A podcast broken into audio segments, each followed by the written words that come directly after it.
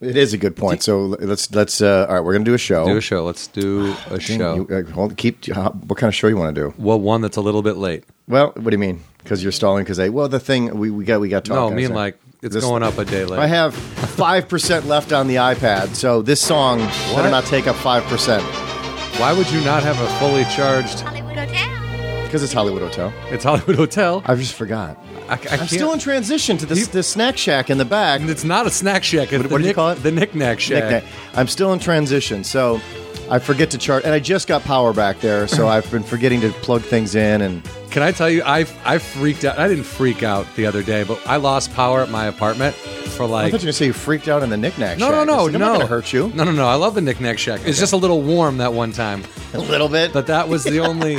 that was my only thing with the knick-knack shack. But I like what you've done back there. It's like, it's a little bit of um, uh, I guess you. I mean, I don't want to say the man cave because that just sounds like It's not a man cave. You the man cave would be over a- the head yeah, a yeah. Man cave is a, is a basement. It's a garage. It's either one of those. By the way, this is Hollywood uh, Anonymous. I am uh, Brian Irwin. And I'm John Huck. There we go. Thank you for listening. We're doing a show. Brian's going to run the music about until about halfway through. No, you want me to? Yeah, that would be great. John bought me a coffee today, Oh yeah, and give hopefully it- that'll be give the only back, word dude. that has cough in it. But there's a pretty good chance. Giving back, dude. I gave back to the community there. Little About your rainy coffee. today, so that's that almost calls for a cough. Uh, A lot of people oh. getting the flu because it rained twice Can in I Los be? Angeles. Can I? Can I tell you something? Can I tell you something? Why the cough I think has gone down a little. Why? Uh, we- I got a new. You stopped using needles? No, yeah, I got a new needles. I got a new a new bubbler, like a, a pipe that's like a Sherlock bubbler. I thought that- you meant a bubbler. You know what we used to call. You yeah, know, that's what people in Wisconsin call water fountains. Oh, yeah, I know okay, it's so okay. bizarre, but you know, no one else in America does that, mm, right? No. Okay. And you guys say bag. Hey, hand me my bag. Well, your what? My bag. I don't know what that means. I bought a bag of groceries. Oh, I thought you had a bag of weed. Yeah, I got a bag of weed, like a bag. They say it like it's B E G. And, Well, they, and they say bubbler. Anyway, anyway, but yeah, I bought this thing where now I'm. It's uh, basically like a pipe, but it's got water in it, and then I it's being filtered through the water, so it, it helps. What's in the water? Well, nothing. What's I mean, filtered? Well, the the weed is being filtered through the Mary Jane. yeah Mary Jane. Mary yeah, Jane's? pops. So, um, I did the uh, the wedding this week. you oh yeah, The you went- weekend, remember? you- yeah. Yeah, the Warren Beatty wedding. Oh. Yeah, yeah. And did you give him a script? Mr. Beatty, hi, it's me, Brian Well, Irwin. just to recap, as we as we've talked before, I don't I don't talk to famous people. Um, I Wait, always, but whose wedding was this again? uh, Peter Sprites. Oh, right, right, right. you know, do you know Peter? I've met Peter briefly. Yeah, yeah. Uh, yeah, his his wife is best friends with uh, Annette Bening, who uh, was the um, I don't say masters of ceremony. When you when you get the thing where you actually marry the people, what you get? You're, You're the, yeah. You're you know what? You're the officiant. Uh, uh, yeah, uh, yeah, officiant. whatever that thing is. Yeah, but you I, you can say MC because you're kind of like you kind of are the MC. But, I- I went but to- you know what I'm saying. She's she officiated the wedding basically. So That's she had, cool. She got one of those online, you know, uh, you know. yeah. That's my buddy did, just got his and he's going to do our wedding. By the way, it was it was an uh, it was an amazing uh, wedding. The, the, that whole part of it was it was interesting because you know Peter's uh, previous wife had had died, and Yeah, both he that's- and his new wife were fr- she was she was friends with Peter's old wife, and, and so Oh, her his his ex wife or old wife, um, sorry his Peter's obviously a widow.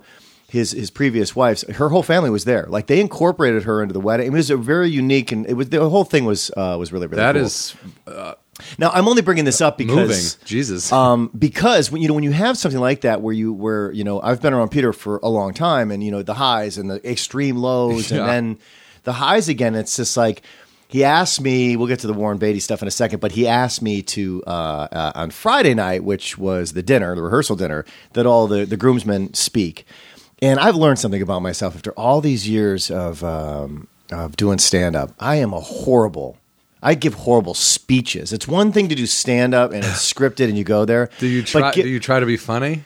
N- well, no, I, I'm not even worried about the funny part. I just, I think what happens is I shut down a part of of um, i- i- myself that has information. Like I'm afraid to offend. There's a huge difference between doing stand up. Yeah, and giving a are there to laugh speech at your jokes and shit. And Yeah, yeah. So you're trying to give this moment. speech, and you're just like you're trying to point out. You got all these factors you have to to weigh in. You got strangers' families that are there, yeah, all different ages. I don't all. know them. Um, you happen to have some of uh, Hollywood's elite in the in the audience. Warren which, Beatty. That's the, that's the thing that would make. but me actually, that bothered me. little. That bothered me the least. It's because it, I think because when you have a history, right, in a wedding, you have a history with one side or the other. Typically, not both. You either are Right. the best friends with the groom or you're best right. friends with the bride. So there's a, half of the room are people you don't really know, and your job is to kind of f- weave together how they, why you think it's great that they're together, and all. So it's pretty complex. Yeah. Bottom line is, I suck ass, and I don't really know what I talked about, but I don't think I Oh, said really? much. Were I you- was so mad were you- were you- afterwards. were you no, no, on no, the no, sauce absolutely there? not. Well, you, so one of the guys that went up, uh, most of uh, the groomsmen were, were Peter's friends from comedy, and he was like, he was so obsessed and worried about his speech that he did a ton of internet research on how to make the right type of speech. Whoa. And uh, what he, what they, Wait, the first this- thing they say guy was a comic? Yes, but the first thing they say about giving speeches, Make a joke. Don't no, don't try to be funny. That's the Oh. first rule number one in giving a speech, a wedding speech, is don't be funny. So That's that's a good rule. I just sucked. And the thing is, as soon as I got off stage, Natalie was like, "That that was pretty good." What you probably could have told him was that the only reason why you and I are together is because you know uh, because of Peter. I'm like, you know what? That's a really good point. I probably could have totally told that story versus a bunch of random bullshit, and you wouldn't have offended spewing anybody. and babbling out of my mouth. Yeah. So anyway, um, so Warren Beatty is there, and he's way in the back. So the, basically, the room is all set up. It's at Vitello's, where uh, what's his name, uh, I believe, killed. You know, what? I'm I'm going to stop for a second because this is a tad bit of a long story. So I want to Yeah, I want to bring in our bring in our guest. guest, yeah. 'Cause I think you know he can he can appreciate it. David Shepard, who's also um, lives right across the street from me. Hello, Dave. Hello. Basically, without Brian's neighborhood or having or Brian having kids, we would never have any guests. We wouldn't have guests. that weren't degenerate comics that we. Know. I wouldn't. I uh, friends. I wouldn't have a wife. I mean, basically, as you can see now, um, The neighborhood is cause and effect. Yeah, complete neighborhood has a job to do. Uh, but but uh, um, we'll get into Dave's career in a little bit. But as you were coming over, I was thinking about a couple. You and I have been in some pretty crazy situations together because he's my neighbor. You can only imagine where this is going to go. But I'll get back to. Oh, um, oh yeah. So so anyway, so the way the room was. So Vitello's. That's where Robert Blake, I believe, right. right. It's right. That's the whole I- Robert Blake. the thing. one in the valley. Yeah. Is there more It's than right one? Right off Cahuenga, isn't it? Yes, that's Yeah. the one. Yeah. That that's where Robert Blake sh- had his Yeah, wife the shot. meal or- right before they left. Correct. Yeah, but no, she got killed in a car out in the street, right, or Yeah, something he- like he that. went- yeah, he went back Not inside- she. He didn't kill her in there, but No, he was no. eating there. That's He right. They back- ate there right before I think that his wife was killed. and then he but went she was back killed in that neighborhood. Yes. He went back inside to get his gun, and then she got shot outside. wait, wait. What do you mean he went back inside to get yeah, his? I don't know if he went That back was- to get his gun. That's what he Maybe told went- police. No, Oh, that's what he yeah. told Oh, police. oh, he was oh, okay. like, I went back inside. Like, why'd you go back inside? I left my gun in the booth we were sitting at. And they're like, You're what? Yeah, I carry a gun and I left it in the booth. Like, Yeah, okay, I- well, come with us, dude. This is all very Well, first weird. off, are you allowed to carry guns in Uh, California? uh, you, uh, you, you have to have a permit. you can. So you could technically. You know, we'd have to ask my wife. She's an attorney. Oh yeah, that's right. Good point. We, we could we could we could check it with both of our wives to get Yeah, the right. legalities on that whole thing. Yeah, there you go. So anyway, so that's where the um, they have a back room where there's a stage and all this kind of stuff. So the to do way comedy yeah, there. yeah, they used to stand up. there. Yeah. So the way, the way the room was set up, like get all these tables in front, and then then there's kind of like a um, uh, an American Idol row all the way in the back. There just looks like a judging. er, it's elevated from everything else. Well, of course, who do you think sitting at that section? Warren Beatty. Yeah, uh, that Bening. Now, I had already talked to Annette Bening earlier because obviously because she's officiated the wedding, that was an easy conversation. He You did a great there. job. Oh, it was so beautiful. Yeah, Yeah. total like how's the weather? And I don't again, I don't like to bother people. If it's a natural That's- conversation, great. I don't want to be that person that goes, I know who you are, and I'm going to just kind of like really like talk to you in a way that I, I know It who you are, and I hope you're happy Yeah. with my head being up your ass the rest of the night. exactly. And nobody Yeah. did that at the wedding, but it's fine. So anyway, I get up there and I start talking, and I and I point out this is the only time I think there was any inter- true interaction, and I point out the fact that it is a little bit weird that the la- the last row, I feel like I have to win this. Like that's I felt like I'm, I have to perform. You walk out there and, like, all, and I was just talking, and there was like other people back there. It wasn't just them, and all I see um, is I just see Warren Beatty kind of just do like the. Well, what are you gonna do? Like, gave me like the total, like, hey, guy, you know, that's right, like that thing, and I was like, oh, he's actually acknowledging my presence. Okay, fair enough. I didn't realize the dude's seventy nine years old either. That's Probably doesn't right? look it, huh? No, no, of course he's he's, Yeah. he's amazing. And he's probably had some. I mean, he's probably had a little bit no, of work done. no, I don't think so. Um, but then the next day, um, we only crossed paths twice. And going back to the thing I was telling John in previous, I've run into Arnold Schwarzenegger on multiple occasions. And again, super mega famous, right? Worldwide famous. Anything, just like a hello, and have him say hello back. I, nothing, nothing happens. It's usually like a stare that happens too long, where both parties are regretting. Looking at each other for any length of time. But but the one party's far more powerful, so it matters less to them. Yeah, they're to like- the person who's crushing and falling apart inside. Like you actually feel your bones melt inside of your skin. So he just basically twice we saw, and he just looked at me and gave me the wink and just walked away. I'm like, you know, guy still has never. I haven't. I well, never. he heard- used to be the governor. He was a public servant. No, You not, have- not Schwarzenegger. you- now I'm back to Beatty. Oh, okay. okay. yeah, Go back Schwarzenegger. Like I think if you, you, could you could go up and say, uh, you "Hello, could. governor. Thanks." and for he your would. He would probably Yeah. shake your hand. Yeah, they have that the natural thing, right? Right. The natural like Yeah. po- He- he was a politician public instinct. servant, yeah, that's right. But but I get down, my Beatty. Uh, yeah, sure. Sorry. I don't know which one is you. This is you. Is that better? uh, yeah, that's better. Yeah, thank you. but yeah, Beatty was there was no there was I I don't I don't even know if the guy still talks. I we, He just winks and shrugs and just Yeah, he gives- was, uh, he, you know, finger- which is fine. Finger guns. super nice guy. A lot of other Dresses like- people through the night would go, up, or, you know, approach him and talk to him. I just, I can't. I don't. You, you, I'm- you've been. Around- Can you? do like. I can't. At least, yeah, I'm like you. I'm I'm a little bit more reserved in that regard, and unless I unless I have a relationship to them through their work, where I felt like I've been influenced by them, or uh, something about what they've done has made an impact on me, then I'll be emboldened by my appreciation for their work, Okay. and I'll just go up with that. Yeah. I'll lead with that and say, And you've got to think like, who wouldn't want to hear something like that? Who wouldn't want to be like, hey, you know, this is what I do now, and because of you, thank you. Yeah. Who would want to hear And that? in that, I'm not looking for anything from them No. except to just tell them. And if if if it, we break the ice and uh, there's there's some give and take, and then the conversation can go where it's going to go. yeah, if it just, but but usually there's just like, oh, thank you very much. That's really kind of you. Sure. Just, thank you, shake hands, whatever, Yeah. and then But I'm not starstruck. I don't need to sort of See, I touch still, somebody's I still hands. am. I, Yeah, we we yeah. joke all the time that like for as long as I've been out here and as long as I've worked in the business, I still stare at the Hollywood sign and kind of get like that weird Wisconsin guy thing in me. And when famous people are around, I still and we joke at the fact that I know I'm supposed to pretend like none of that stuff bothers me because otherwise, how can I be?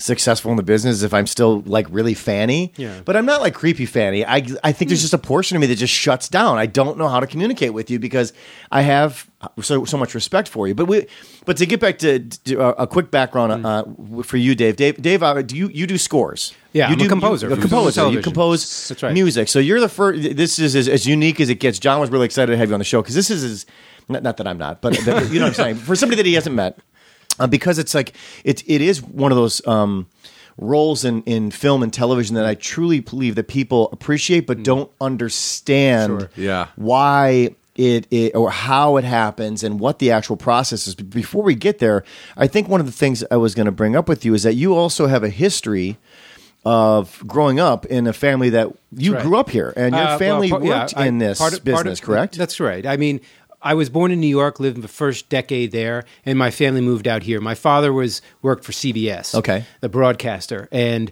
that used to be the, the headquarters and and the prim, primary sort of broadcasting operations, entertainment, everything, programming was based at Black Rock in Manhattan. Okay. uh, the CBS building, and in the late '70s, the entertainment division was was relocating out here at Television City over on the west side. You know, on Beverly. so that Boulevard. didn't happen until the seventies. Well, they had they had the, the the the top executives were always still based in Manhattan. Well, that was kind of a, New York was kind of the thing, right? Everything that was in control, it seemed Yeah, to be I that's where it was because that's where radio started Yeah, and everything. yeah. So the TV operations uh, were were still based. The executives were still based in Manhattan, but in in this in the, over the course of the seventies, CBS started relocating more executives who were involved in programming in the entertainment side of television, as opposed to say sales or radio or all the other businesses that CBS oversees, or any of the other broadcasters like NBC or ABC. Um, they started relocating a lot of uh, the employees out here at Television City. And my father at the time was traveling frequently from New York to LA until it came to a point where it made more sense for the, our whole family to move out here. Okay. And that's the story of why we ended up in Los Angeles.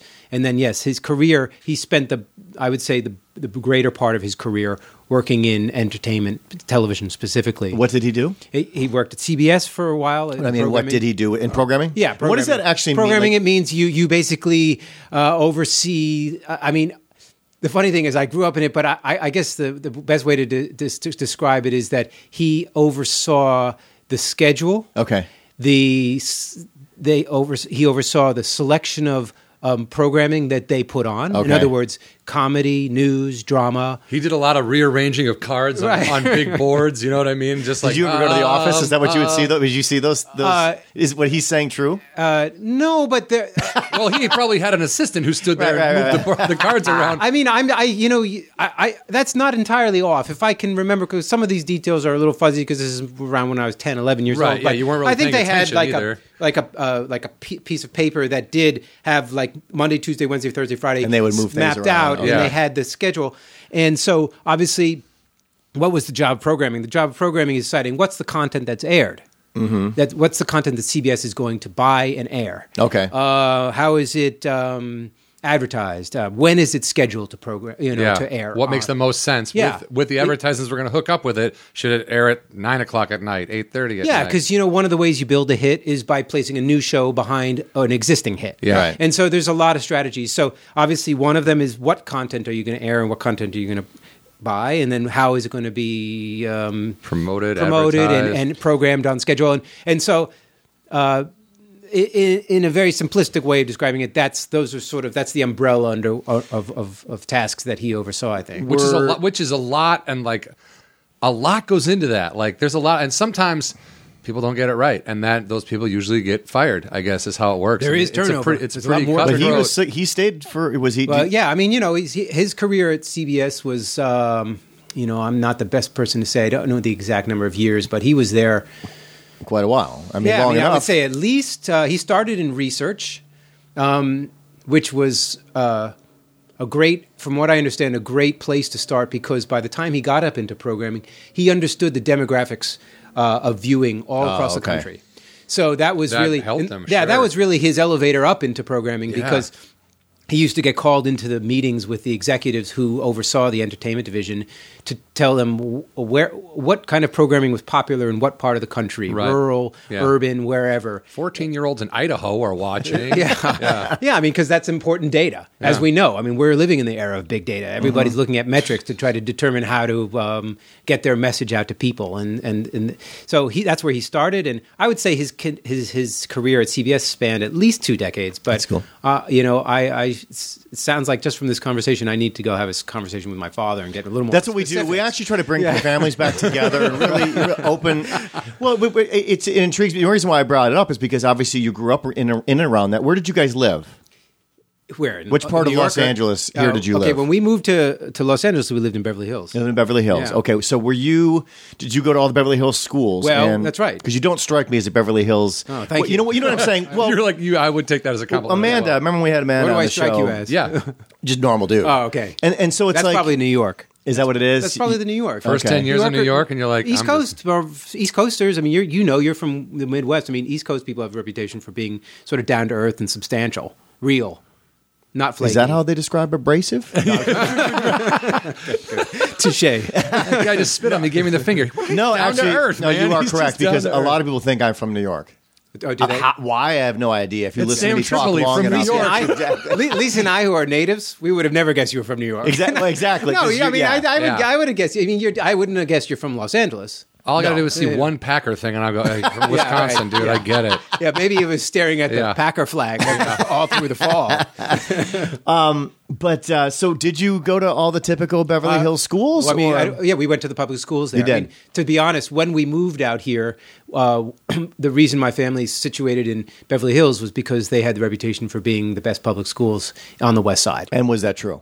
In the end, I, I can't evaluate Good that. enough maybe for you. should- may- again, maybe we should ask my parents. But well, you only went to one. You went. You went to I- the schools in that area. I went to the I wanna- elementary How many school, drug and I problems went to did you the- have during your tenure? how many what? Drug, Drug problems problems. did you have during your tenure? Personally, or you know, in the, in the school? problems with What were other we people using drugs. or All yeah, public myself schools have using drugs. problems, right? So, no, I was just kidding. But um, so uh, do you? w- Looking back on it now, Yeah. Even though it was your experience, Looking and back- now you have a child. Do you think that going to school in Beverly Hills, you still would classify as a relatively normal? Like you, you, you don't really see it. It's not that much different than anywhere else, or is it different because of the power and uh, influence that that part of the country has? Yeah, you know, that's an interesting question. I would say, you, you know, the first knee jerk response is for, for anybody asks a question like this, how do you compare your experience if that's the only experience you had? But did you notice the power and the well, influence there? what I and- did and, uh, notice when we moved from from New York to Los Angeles, I mean, the first thing I noticed was that half the school was outdoors, which was very That's bizarre. such a- You would Right, you right. would notice that Yeah. coming from Walk Wisconsin. out class to class, just Yeah, back I and mean the forth. pathways were uncovered. They, Right. you know, and it, that made no sense when I came out here. I What are was you guys like, doing the months of October through January? Yeah. outdoor through- balls through threw me February? too. That made no. Sense. I mean, sense to because me, you too. know, I mean, you're from yeah, the Midwest. I yeah. mean, schools and the rest of the country are like bunkers. Yes, exa- exactly. And not just because they're completely covered and the walls. no, are like because you have to be ready feet for thick. you have to be ready for Wolverine and Red Dawn. I mean, you need. No, but they are. I mean, because uh, because of the you know just because you go in you go into winter season, which can last five six months, and you have to stay warm. But Nine they were like bunkers out here. It, I mean, It there were palm trees. It yeah. was sunny. You walk from class to class when it was outdoors. That's the first thing I noticed. Now, But did you dig what- that? Were you okay? I loved What it. was so Yeah. when you moved? Were you a fan of where you were? I mean, I guess you're a kid. You're always a fan man, of where you were. Let me be honest. Um, I think I was one of the only people in my family that was that that had no compunction about leaving New York, and Oh, that's not because I had a problem with New York, but I felt like I was coming out to the land of sunshine and palm trees and ah, Disneyland. Yeah, I mean, you know, like I had only like once before been to L.A. Okay. and and we had made a trip to Disneyland, so it was beautiful. There were palm Yeah, trees. you came I on mean, vacation, so of course you're like, yeah, it's a vacation. Life is a vacation out Yeah. here. That's what certainly Okay. back then. I mean, I don't know necessarily what the reputation for California is, but for a kid growing up in the '70s in New York, um, And it, was New York in the '70s is not what New York is today. yeah, I mean, Southern honest. California to me at that time was vacation land. Came, we went from mean streets with De Niro to to Disneyland. but to answer your question about the the, the experience of it, Was there a a lot of wealth, I guess? I Did would you say notice a lot this. of wealth? Looking back, I did notice that there were a lot more sort of um, uh, fancy cars showing up to pick up kids. Okay. Rolls Royces. One day I saw Roger Moore pick up his grandson. Get out of here. Yeah, and he pulls up in this powder blue Rolls Royce. Did you Oh my sing? And I knew Moonraker it- while he was right next to you. Yeah, no, I didn't. I mean, it probably would have been Pure Eyes only. This or is John. We're, it's now officially a show. He's Right. coughing. He's coughing. He's good. He's sneezing. Well, it sounds like a cough. So Moon, that, that's amazing. You saw you saw one. of- You saw James Bond at your school. I like know. The who second James Bond ever. so oh, right third. there That was alone, a. Dave. Third. That that's what separates you from anybody going to school in Warrenville, Illinois. Okay, just so you know, James Bond is not picking up his kid.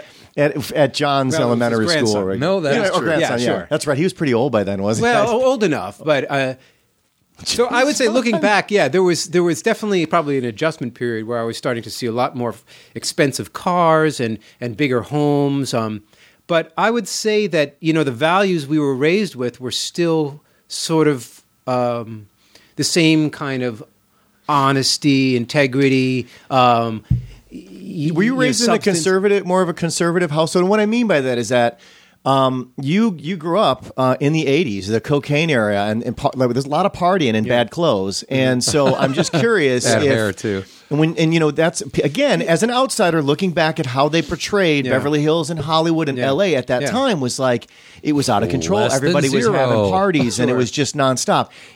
It- Was your family kind of like, listen, let's we're not th- th- that you was know, not Brian, look at us. I mean, you know, we were a family. It's not like uh, when you say family, how many how many kids? In your Oh, there was four kids. Okay. Mm-hmm. and there was total six of us, and my parents were together. So you know, my parents weren't you know, in, you know, just sort of you know. Uh, Jumping into the Hollywood scene in their early 30s, wanting to go out and party. I mean, That- they were serious people. They were, my dad was raised in Brooklyn. My mom was raised in Pennsylvania, small town Pennsylvania. So, um, and their values were very sort of, uh, I would say, mid, um, straightforward, middle of the road, uh, honest, uh, in you know American values. Okay. and um, you know we had to get good grades, and we had to dress well, and we had to have our hair combed, and we had to, you know, be polite and have good manners. I mean, yeah, we. We had nothing to do, and I would say one of the one of the hallmarks of my father is that uh, he was home every night by you know five thirty or six o'clock. I was just gonna ask he you was that. not. Okay. He was disting, distinguished himself a little bit of that in that Hollywood community, in that he was very much a um, a person who sort of did his job, but really wanted to be with his family and, and cared about raising his family too. Now, you obviously because you're a composer. So when did you realize?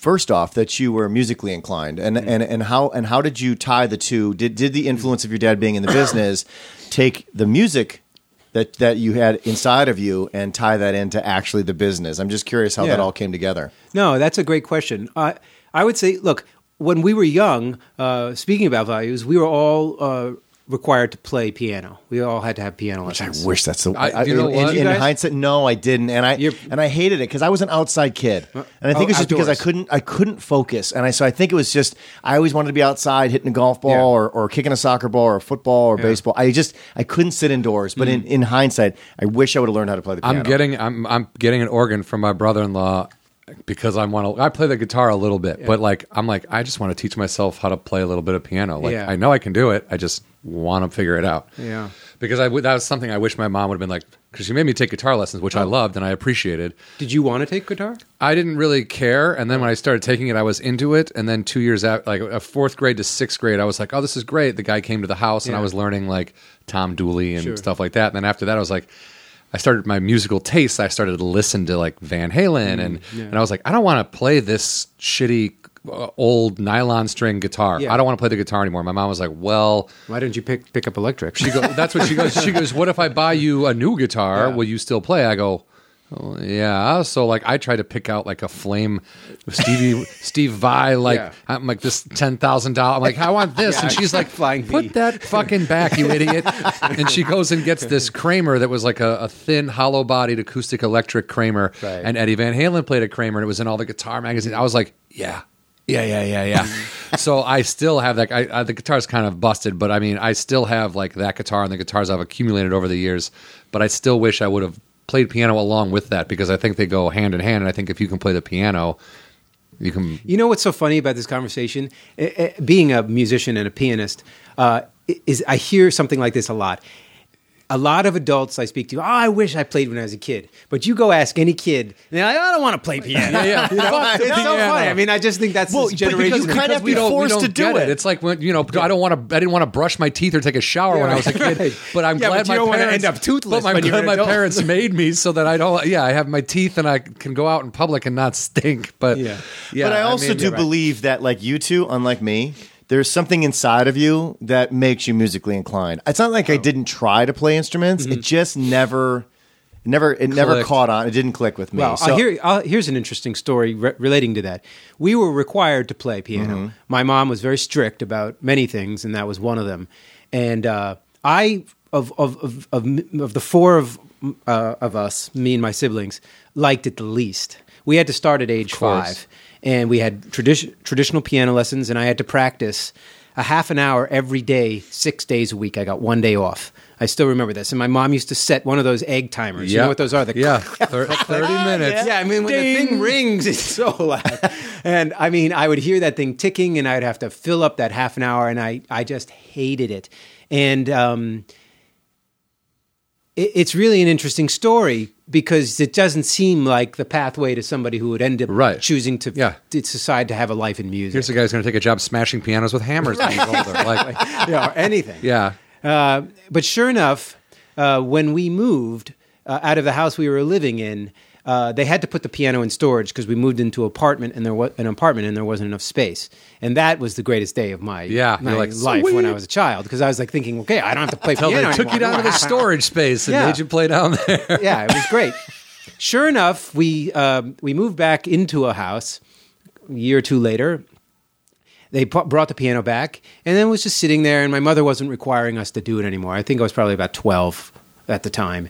And then I don't know what happened, Brian, but I asked my folks if I could get piano lessons, but if I could find my own teacher. I think. I think. Did you? Did you notice that the girls paid attention to the guys that played piano in movies? Uh, you know, I wish I could. guy, I wish I could say that that was what was was impelling me, but it, you know, it But wa- there was because then there must have been something there. Like even though you hated it, there's something that stuck where you were like, if I could just do it my way instead of being forced and have it be a thing that is is like a discipline. If I can just do it, get my own teacher, like you said. I think what it is is is what what if if I if I analyze it in the best way I can now, many many years later, I would say that f- f- now and always in my life, when I listen to music, I always have this reaction that I want to be able to do that. Okay. Okay, I'm, pro- I'm sure. I'm sure. I mean, everybody has that reaction about something. Sure. But when I listen, and, and the early records that I'm talking about is like the Elton John re- records. Yeah, well, that would He- be a very yeah. He was huge, huge. he, he was huge, and you know, my parents didn't have a huge record collection, but that was one of the records that I remember hearing. You know, certainly the greatest hits. You know, Yeah. and, and you, Goodbye Yellow Brick Road, and uh, Saturday Night's All Right for Fighting, and all Yeah. Bennie and the Jets. I mean, I remember playing those records over and over, and not really understanding in my you know twelve year old brain like lyrically. real directly like okay that i want to be able to go and do that but i remember feeling something that must have told me like hey can i get piano lessons something happened Well, I can know? tell you what it was. This about that age is when Dudley Moore started making really huge movies with ladies, and he played the piano in all of them, and he oh. was awesome and hilarious, and he was suave, and it was Dudley Moore. I'm going to say you may or may not know it, but Dudley Moore changed your life forever. But El- but thanks no, for that clarity. Actually, I would say I would say it was Elton John, like because that is piano wise. I mean, he and is Billy Joel, that was kind of like they Elton John first, then Billy Joel Yeah. kind of rolled Now, in, and these Billy were very Joel- successful com- or not yeah my comedians, sisters art- love mu- billy joel Yeah, you know when i got older i really kind of took uh, a, a liking to his music but that age i didn't so much it was really more guys like elton john and um, you know, uh, to make a long story short, I ended up finding a teacher, and he was a composer and a jazz pianist, and so he and he knew who I was. And when I walked in his door, he basically, I think he saw a younger self of who he, a younger version of who he used to be. I mean, he didn't teach He in a understood me. traditional way. I right, mean, I mean, when you're when you're like you, when, a lot of them, it's like you're gonna play Bach now, you're gonna play. That's right. And, and Yeah, like, it wasn't So a- he saw you and all right, I can get to the. I know what this kid wants. kind of he wanted to know what did I want to play. Yeah.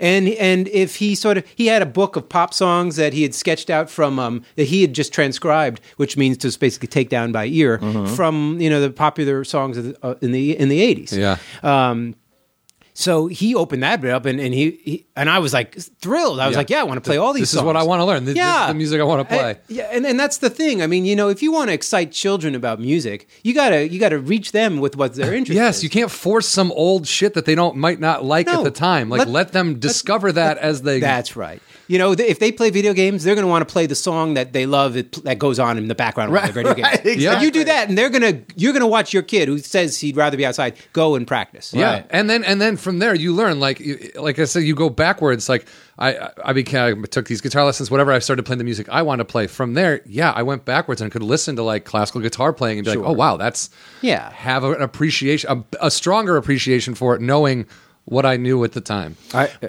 But okay, so you learn piano, right? But now, was your goal to be a musician and be in a band and, and a performer that way? Yeah. Is that is that is that the arc that we're seeing? That's an interesting here? question. Uh, you know, not in those early days. All I knew, you know, all I all that's ever guided me is uh, uh, that magnetism. Okay. I've I've just you know like I've just followed my passion my whole life, and I never I. I I mean, as I got older and had to make decisions about, you know, adult decisions and find my way, yeah, sure, I sort sucks. of That adult shit decision. sucks, doesn't it? God, I Thanks for bringing hate the it. show down, Dave. tomorrow on adult decisions. Should I get my taxes done early? I, I, you know, when I had to do that, I figured that out. But all the, the path was just following what I loved. And so in my teen years, I just wanted to learn to play.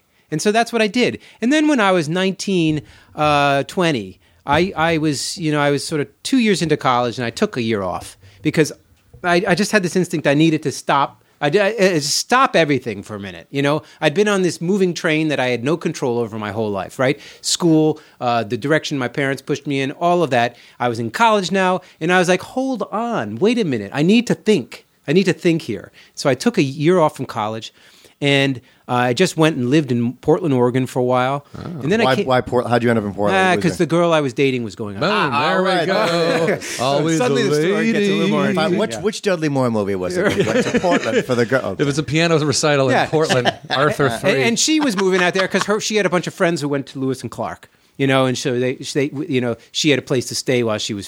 Yeah, it was just a different place to go. You know, and we and we were going to school in Connecticut at the time, so we went out there. I lived out there for five, six months. I was waiting tables, um, practicing music because there was a piano in the house I was in, and just hanging around, living life. You know, and this is the uh, this is the uh, late eighties. uh, no, this was um, ninety one. ninety one. Yeah. Did you have a mullet? No. Okay, just want, I was just curious what kind of hairstyles you were sporting. Uh, back in the actually, you know what I were You a long hair guy.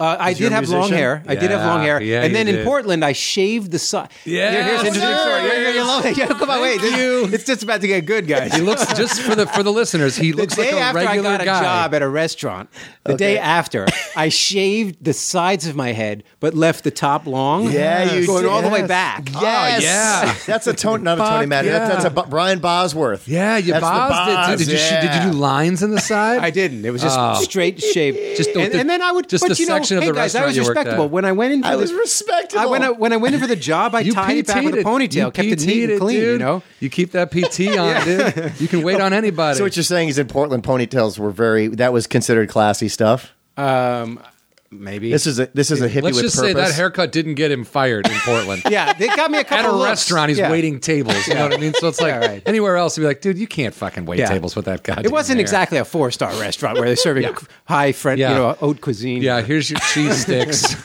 Sorry about the Did you say hair. haute cuisine? I said, oh yeah, I used Did that even the exist? um, all right. So All right, so, you so did at that, point, so yeah, and then and then before you know, like ha- half the year I spent there, and then half the year I came back to L.A. and I went and saw that guy who used to teach me. Okay. You know, I went and saw him and sat down, and I was like, you know, let's talk. I need to figure out some stuff here, and he really helped me figure out. You know, I said, I think I want to pursue music. You know, I think I want to pursue that as like a path as my career. You know, I've been studying for two years at a university, and I'm And doing were you this. studying music? A little bit, yeah. Yeah. I was certainly taking lessons. I've Yeah. been always taking. But it wasn't a music university. No, but uh, th- no, it was a liberal arts college, Oh, and they had a good music program there. You know, but it wasn't a conservatory. Um, and I was just getting the sense that I wanted to get more serious about this, and he helped me figure that out. And he said, you know, if you want to be serious, then you gotta you gotta buckle down. You know, you're already 19, 20. You know, the people who are sort of going to make a career in music have probably uh, been working at it with some seriousness through their teen years. Jesus. It's a young, well, it's a Fuck. young person's career little in many respects Well, when you're looking yeah. at it from Yes, his but- standpoint. Right? Well, it depends. I mean, if you're looking for a career in pop, and if you're Right. looking for a big, if you're looking for st- stardom, yeah, I mean, Sure, that starts- yeah. It's like an athlete's game. I mean, you know, you're usually going to peak Bieber. in your 20s, and and you're usually sort of winding down through your 30s, Right. Unless you you figure out ways to con- extend your career, being a producer or a songwriter or you know something like that. or but like yeah, horrifically talented, like, like David Taylor, Bowie, or yeah, David know. Bowie, right? Yeah, there are some people, but you know, if you're a singer, your voice does start to does start to deteriorate, and your range goes away. That's what happened to me. That's why I don't sing. My voice As a player, no, not so much, you know. But, anyways, he was like, "You need to buckle down and get serious," and he helped sort of make a plan. And he's like, "You're going to need to start practicing three hours a day."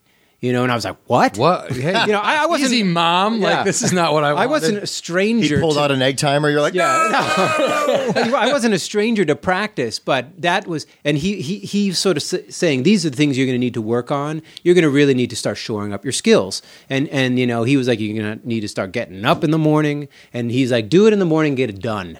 Don't leave it till the end of the day. That is my and philosophy, he Was, baby. he was helping build out a plan for me. And then during that year, I went to the Grove School of Music, which was basically a vocational music school here in the Valley that was originally founded by Dick Grove, who was a great music educator. And it was staffed with um, with um, session players in LA. Oh wow! You know, which is like the best. The best. They can play anything. That's Yeah. right. These And- would be all the guys that would play like with Sinatra and stuff like that down in Capitol Oh, Records. Or, and but anybody, anybody Any who comes record, into a major yeah. recording I mean- studio is like, we need, we need was trumpet my- players, all we the need guitar pop players, records, we all the need. rock- yeah. because and these guys a lot show of up stuff like was we made can in do this it. town. A lot of stuff Oh was my made. god! I mean, Tons this of is- music. yeah, Yeah. this is the center. Yeah. you know, so all all the best players who get called on sessions, whether it's whether it's a session for Frank Sinatra, I mean, more likely sessions for like Michael Jackson, Right, and right, big right. pop G, artists at the time. G. time. Smith, you know G. Smith. Yeah, Remember yeah, G. yeah. Smith He was from Sound that, uh, Lab? Sound G. Lab. Smith is like a like a really famous session guy who just plays on. He's on like every record that came out of the seventies and Yeah. eighties. You're like, okay, And these were your teachers. Well, that's will. right. And they, they, they, they taught all kinds of um, instrumental class, ear training class, theory class, um, harmony, all kinds of all kinds of music oriented classes at Grove. And man, I'll tell you, talk about the the clouds parting and the sun coming through. I used to fall asleep in my classes in high school and college. Yeah. you know, I don't know. I was baby, basically bored, Right. and I would fall. You didn't asleep. care. You didn't care. You had no passion for what they were telling you. I, I mean, at the end of the day, it's not. It wasn't out of disrespect. I think it was just you know your eyes glaze over and you start to drift into sleep. Man, I was so wide eyed in these classes. I was raising my hand. I, you know, it was apparent that I was finally in a place where I was like ignited, Yeah. electrified, and I was. I want. I, I just wanted to soak it all up. I wanted to learn everything I could. I learned more in those four months. For five months, I was there at Grove School, probably than I'd learned in you know years of schooling, and and then and then that was it, man. That was sort of like that was the that sort of broke the ice, and that was the path forward. And And no longer for you was it worried about how much time I put in. Is it, you get to Oh, that certain no. point where you don't even think about the three Oh, hours, no. twenty minutes. Oh, two, no, no, like no, it's no. all of a sudden it's in you, and you're yeah, you're just By the, doing it By the time I was you know in my early twenties, I was practicing music eight hours a day because you loved it, and and because I loved it, and I was serious. Yeah, and, and it didn't even you you weren't like, well, that eight hours. I got to do eight hours. You were like, you were practicing. you want to be the best. Okay, hours. you know so- you want to be the best. Now you that got being- you became driven. You were like, oh yeah, oh, this is what I'm doing. You're motivated. What did you do for money though when you're practicing that much? Well, look, I'll tell you, I made more money than most of my friends, and I'll tell you why. Because at the same time, when I sat down with that, that mentor here in LA, he said, not only are you going to start practicing, he's like, you're going to start teaching as well. And I was like, what? ah, You know, I was like 19, 20. I, I had never taught anybody music. I was like, wait a minute. I'm like trying to get better here. How am I going to teach? He's like, stop. He's like, you need to not only sort of study music, but you need to start building a career in music. And this is going to be your first step. He was really helpful. And I was intimidated. I was like, how, how can I teach anybody? He's like, it's fine. Go get beginning students. yeah, Trust me." people who've never, yeah. They don't know uh, a C scale. They don't know the names of the notes. They, they can't play Mary Had a Little Lamb. He's like, you can teach beginning and, and in early intermediate students. And so I just listened to his advice. I put ad in the ads in the recycler, which is what yeah, you did at the time. Yeah, holy shit, yeah. And um, lo and behold, I got five or six students, and you can charge good money for that. You know, it's better than working a job at a movie theater or anything. and you're like involved can in music the whole time. Yeah. and even when you're teaching, you're still playing. That's you're right. still- So I don't know what I was charging for a lesson, maybe twenty five bucks. But Where were you um, living at the time? I was living with my folks. Okay, you You were. know? so, So there was would no you teach rent at the or house anything? and all that no, stuff? I would go to there. Yeah. You- oh, that's yeah, what you do. yeah. Okay. Yeah, I drive to their house, and it's actually good because you can charge more when you go to a student's house as opposed to them going to yours. Yeah, Take- taking because notes, I'm taking and, notes on. And it's better than having a bunch of weird kids come over to your place. you know what I mean? Like, just go there. Yeah, these are actually adults. Yeah. Oh, I was- wow. yeah, it was mostly teaching. I know I taught a couple kids, but they were mostly adults because you know the kids aren't reading the recycler there, John. Right. Oh, that's- but I thought like a parent No, would I read know, that and be like, yeah. "Here, teach my kid." But yeah, So when when And did- then when I got when I get got, got back to college because my folks were like, "You're going back to college." You did go back to- okay. Yeah, my, yeah, yeah. They said, "Yeah, I got to go back and finish up." And I went back and I, I became a music major, but I went back and I was teaching lessons, so I was making more money. You know, remember, it's not like I was making a ton of money, but No. I now I was doing gigs and I was teaching. So I was making a lot, you know, probably more money than most of my peers who were working jobs at like the pizzeria, right, shit that they never or they the didn't want to do. That Yeah, they right. You say you were absolutely doing hated. gigs. What do you mean Yeah, I was going to say when Live you, playing. When you now were you in bands or were you Yeah. solo? Did you just play Both. wherever or both? Okay. What at- I did so is you when play I- at the mall at Christmas. Uh, well, not at the mall, but I would do like um, I would play at hotels. I played parties. You know, I started putting my name out there to do solo jazz gigs, solo jazz piano, um, and uh, and then I also played in bands. Uh, usually they were more like jazz bands because I was studying jazz very seriously. So we would do uh, play small jazz events and small Okay. jazz venues. Same hairstyle still. No, no. Okay. You By grew this- out the yeah. sides. You grew out the sides. Uh, yeah, I mean, no. By this time, by the time I sort of got a little, I buckled down. I don't know. I guess the Dave didn't realize we are going to ask a lot about his Yeah, hairstyle. yeah. over it's the- good. the Though. podcast is called Hairdos Throughout Your Life. These are your hairdos. We bring them back out. That's good. You guys, should, yeah, we should have gotten some photos together so we could sort of look back to the time. But we just we just superimpose bad haircuts on all our guests. We take one picture Doesn't of you. matter and what just- you say. doesn't- Wait, Brian, did you ever have long hair? I can't.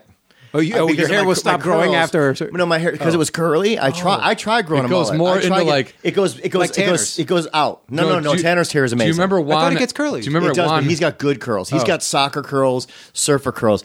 I had. like natural- Do you remember Juan Epstein from angry- Welcome Back, yeah, Kotter? I had that. It was kind of like a Juan Epstein. Like it grew. It grew out, Out. and not Never down. Are you going to post that on Facebook for us? There's, I've there's a posted couple bad of yeah. hairdos He's of he's a mine. real big fan of d- degrading himself online. I know. I saw the Valentine's Day. He's like post. really into it. It was good. It was heartfelt, man. It was honest. People, there's not enough truth in the world, Brian, and you, g- you gave us some of that. It was good. Uh, but when can I? I was wondering when you were uh, what what kind of bands did you play with when you were in, in Well- well- Assault types or Well, no, I mean, I would say, look, what, uh, at this phase that we're talking about in my, you know, like very early twenties, when I got back, I was a little bit of a jazz snob. Okay. you know, and um, you know, you, some people go through that. You get snobby about like, Sure, oh, I sure, only sure. play, you know, because I was very serious about. I, I saw jazz as a way to to really um, augment my skills.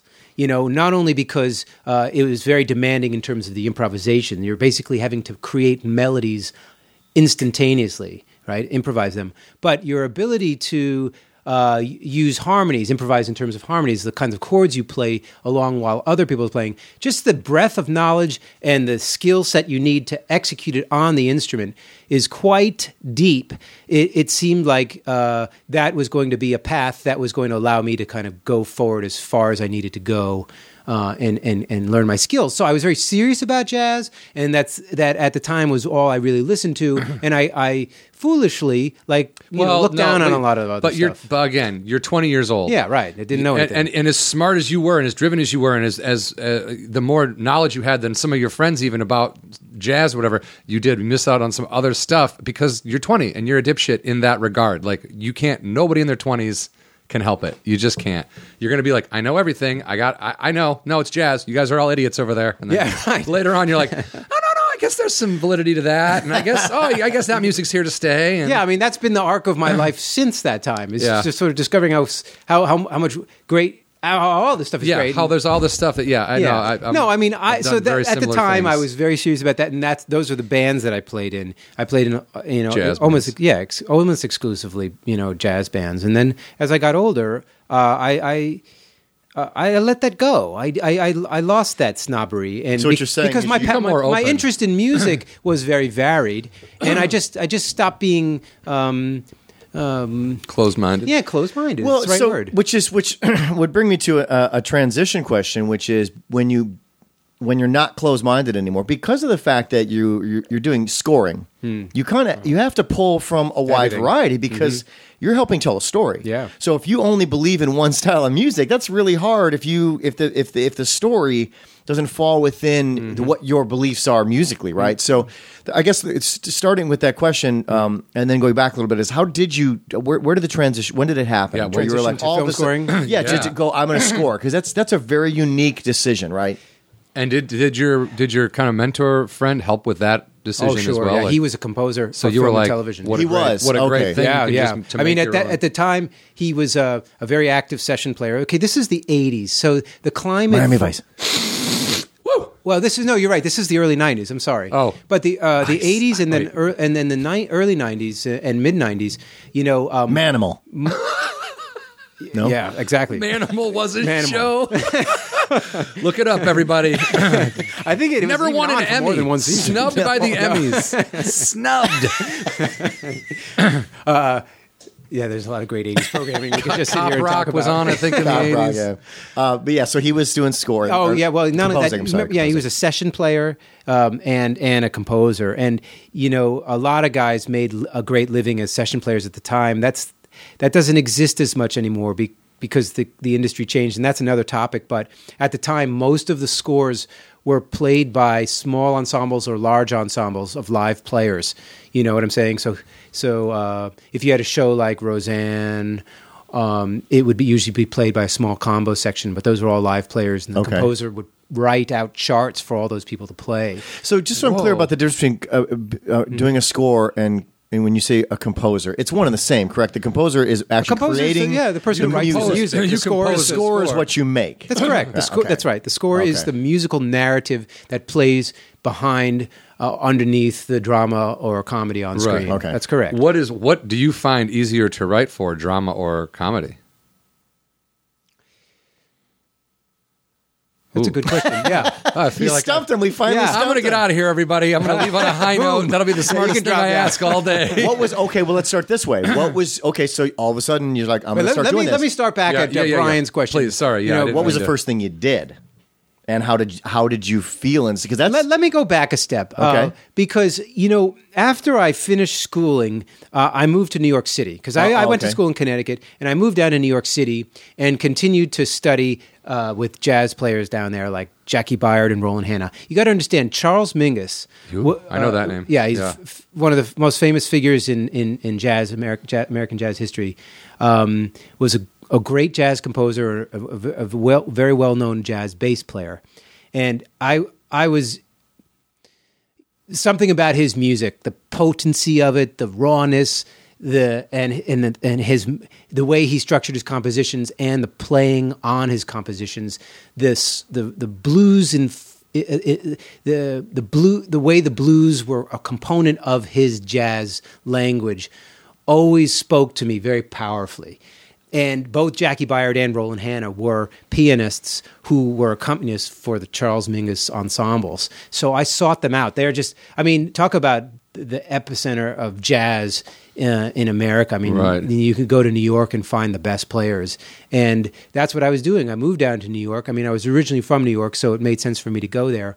And I sought both of them out and I took lessons with them, which was amazing. You know, I mean, it's, and, and the, the great thing about jazz is that it's not like, say you're a fan of pop music, you can't go get a lesson from, No. you know, Michael Jackson or Billy Joel Yeah. or Elton John or, It's just or David Bowie. No, yeah. I mean, you, but you know, in jazz, you can go to the biggest superstars and meet them at the clubs like the Village Vanguard or Blue Note or wherever you go, and talk to them after and um, get be, get friendly. And they're usually ha- Uh, have been teaching a lot and during their lifetime, and they knew the road that they spent a lot, many, many years learning from masters, and and so that's what it was. I mean, in many ways, jazz has always been an an oral tradition in mm, America. sure. And by oral, I mean it's being passed down from person to person. It's not just something that you're going to learn from a book or a record, even though learning from records is a principal way that musicians learn from. But so I learned from them and I was playing a lot of jazz, and I, then I started accompanying for the Alvin Ailey Dance, the, uh, the, the, the Alvin Ailey um, American Dance School, which was right behind um, Lincoln Center, and the Martha Graham School of Contemporary Dance, uh, because these were jobs that I could get in addition to teaching and playing gigs where I could use my my ability to play piano to make some money. Um, and so that's what I was doing. I was sort of trying to s- scrape together a living doing sm- all these sort of small disparate jobs and it's tough in New York because being poor artist in New York is a lot tougher than being a poor artist in many other places in, Sure, in- in yeah. the country. Yeah. So It's not that easy here. No, but it ain't cheap. Definitely, is No, not no, no, in yeah. New York. Yeah, it was a little easier in LA, I would say. I mean, pro- r- properties and rentals were cheaper, i- you know, when I first got out here in the Yeah. late 90s. I mean, you know, for instance, people used to just post signs for rent on the front of the property. I mean, we could still drive around and you'll see a for rent sign. I mean, you don't see that in New York. No, You have to yeah. hire a, a That- yeah, you got to pay somebody Yeah, like you gotta a thousand dollars to look for to a newspaper to find a place. That's to, right. It's a huge scam. Oh, it man. is. You usually have to pay a, a real estate Yeah. person to find you a rental. Yeah, no. You here, you just you're right. That's a good point. You just Yeah. either look on Craigslist or go Or ask online or just yeah. ask Much easier. somebody or like. and it was cheaper, but do, do you think that like you talk about um, going and finding the people that Yeah. you know you respect and taking lessons from them? Yeah. Do you think that kind of uh, that kind of thing is is has changed with the internet, or do you think that's still like? Would you recommend doing that now, or is it? Oh, definitely. Yeah. I you know, you ask a great question because I think something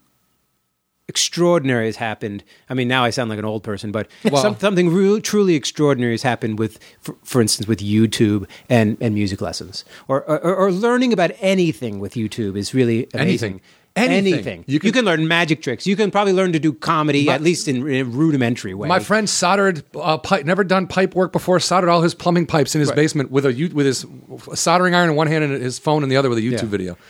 I mean, I believe that. I'm necessarily, not necessarily going to ask him to come solder my pipes. No, no, no, no. That's that was the thing. I go, you know, no one's going to. sounded very sexual, by the way. I'm not gonna but it come was ask like, him to but solder he did my it. He pipes. didn't have any problems. I mean, No, you're that's a- exactly that's a handy thing to be able to do. I mean, I forget couldn't.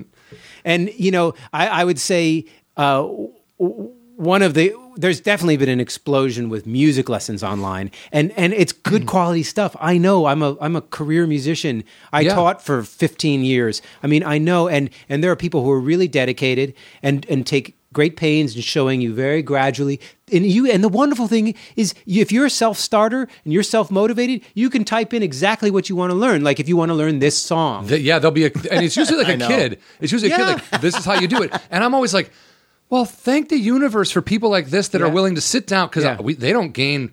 I'm not paying them, Right. But but they're sitting down and they're like you said. Sometimes it's painstaking. It's just okay. This is how you do it, Yep. and it's patient and it's like okay, and you can stop and pause and Yep. rewind and and it's. I'm like thank thankfully people sit down and take the time to Yeah. do this because I mean, everyone else could be like, I have this little gift over here. I'm not sharing it with anybody. And then- Right. It is. It's it's amazing what it's what it's offered. Uh, people learning music now. I mean, I'm going to stay on the topic of music since that's what we're here to talk to. And I go to it still to learn something about an instrument that I don't play readily, to learn more technique on, or even if I want to sharpen my chops in one area, say of a style of playing piano that I don't typically do, I can go and you know um, increase my fluency by watching some of those videos back to your question though about learning from a master yes there's always a place for that. I would say that there's a lot of work that you can do individually say with youtube videos um, or, or, or whatever kind of uh, learning you're, you're, you're getting done in school you know it's sort of music uh, lessons. Uh, you can do an extraordinary you can advance yourself an extraordinary amount but i but like any uh, field, there are there is wisdom and and a, a certain a sort of um, bag of tricks that you can really usually only learn from a master. life too. Life, yeah, li- life life, is kind of right. like it's Yeah. k- like like your your mentor guy. I had a guitar teacher who was like that. He just some lessons we would just talk about life. You know what I mean? And it was like I don't know. That's helpful to have somebody. Well, it's huge too. the That's same way. that's that's really what a mentor is, though, right? That's someone that um, is, takes a larger role. Yeah, is Yeah. actually willing to share, you know, what they have, especially like when you're talking about some of these guys in New York that you you sought out. They could just as easily say, you know what, kid? Yeah. Take a hike. I ain't got time to be sharing my stuff with anybody. I want to just focus on what I do and live my life. Anytime anybody's willing to give, you know, a part of what they've experienced and, and do it in a way that actually influences you, that allows you to still talk to them about, about them to this day and how it's influenced you, that's pretty cool. I mean, That's and it's, it's not valuable easy to find mentors, and you're not really going to find a, a mentor per se on YouTube. You can get help, but it's not going to But be a mentor but in the same said, way you- that you're you can learn about. some things Yes, and- and- and- but it's not do the same You can- Yeah. experience. It's no, not the it's not. same And, and, you know. I would say I would say one critical thing that's probably not going to be easy to learn on YouTube is technique. You know, in other words, the the use of your hands on the instrument, the the touch, and the way to balance and distribute weight. That's not going to be such an easy thing to learn. Uh, I would say that's still going to be easier to learn from a teacher in, in a room.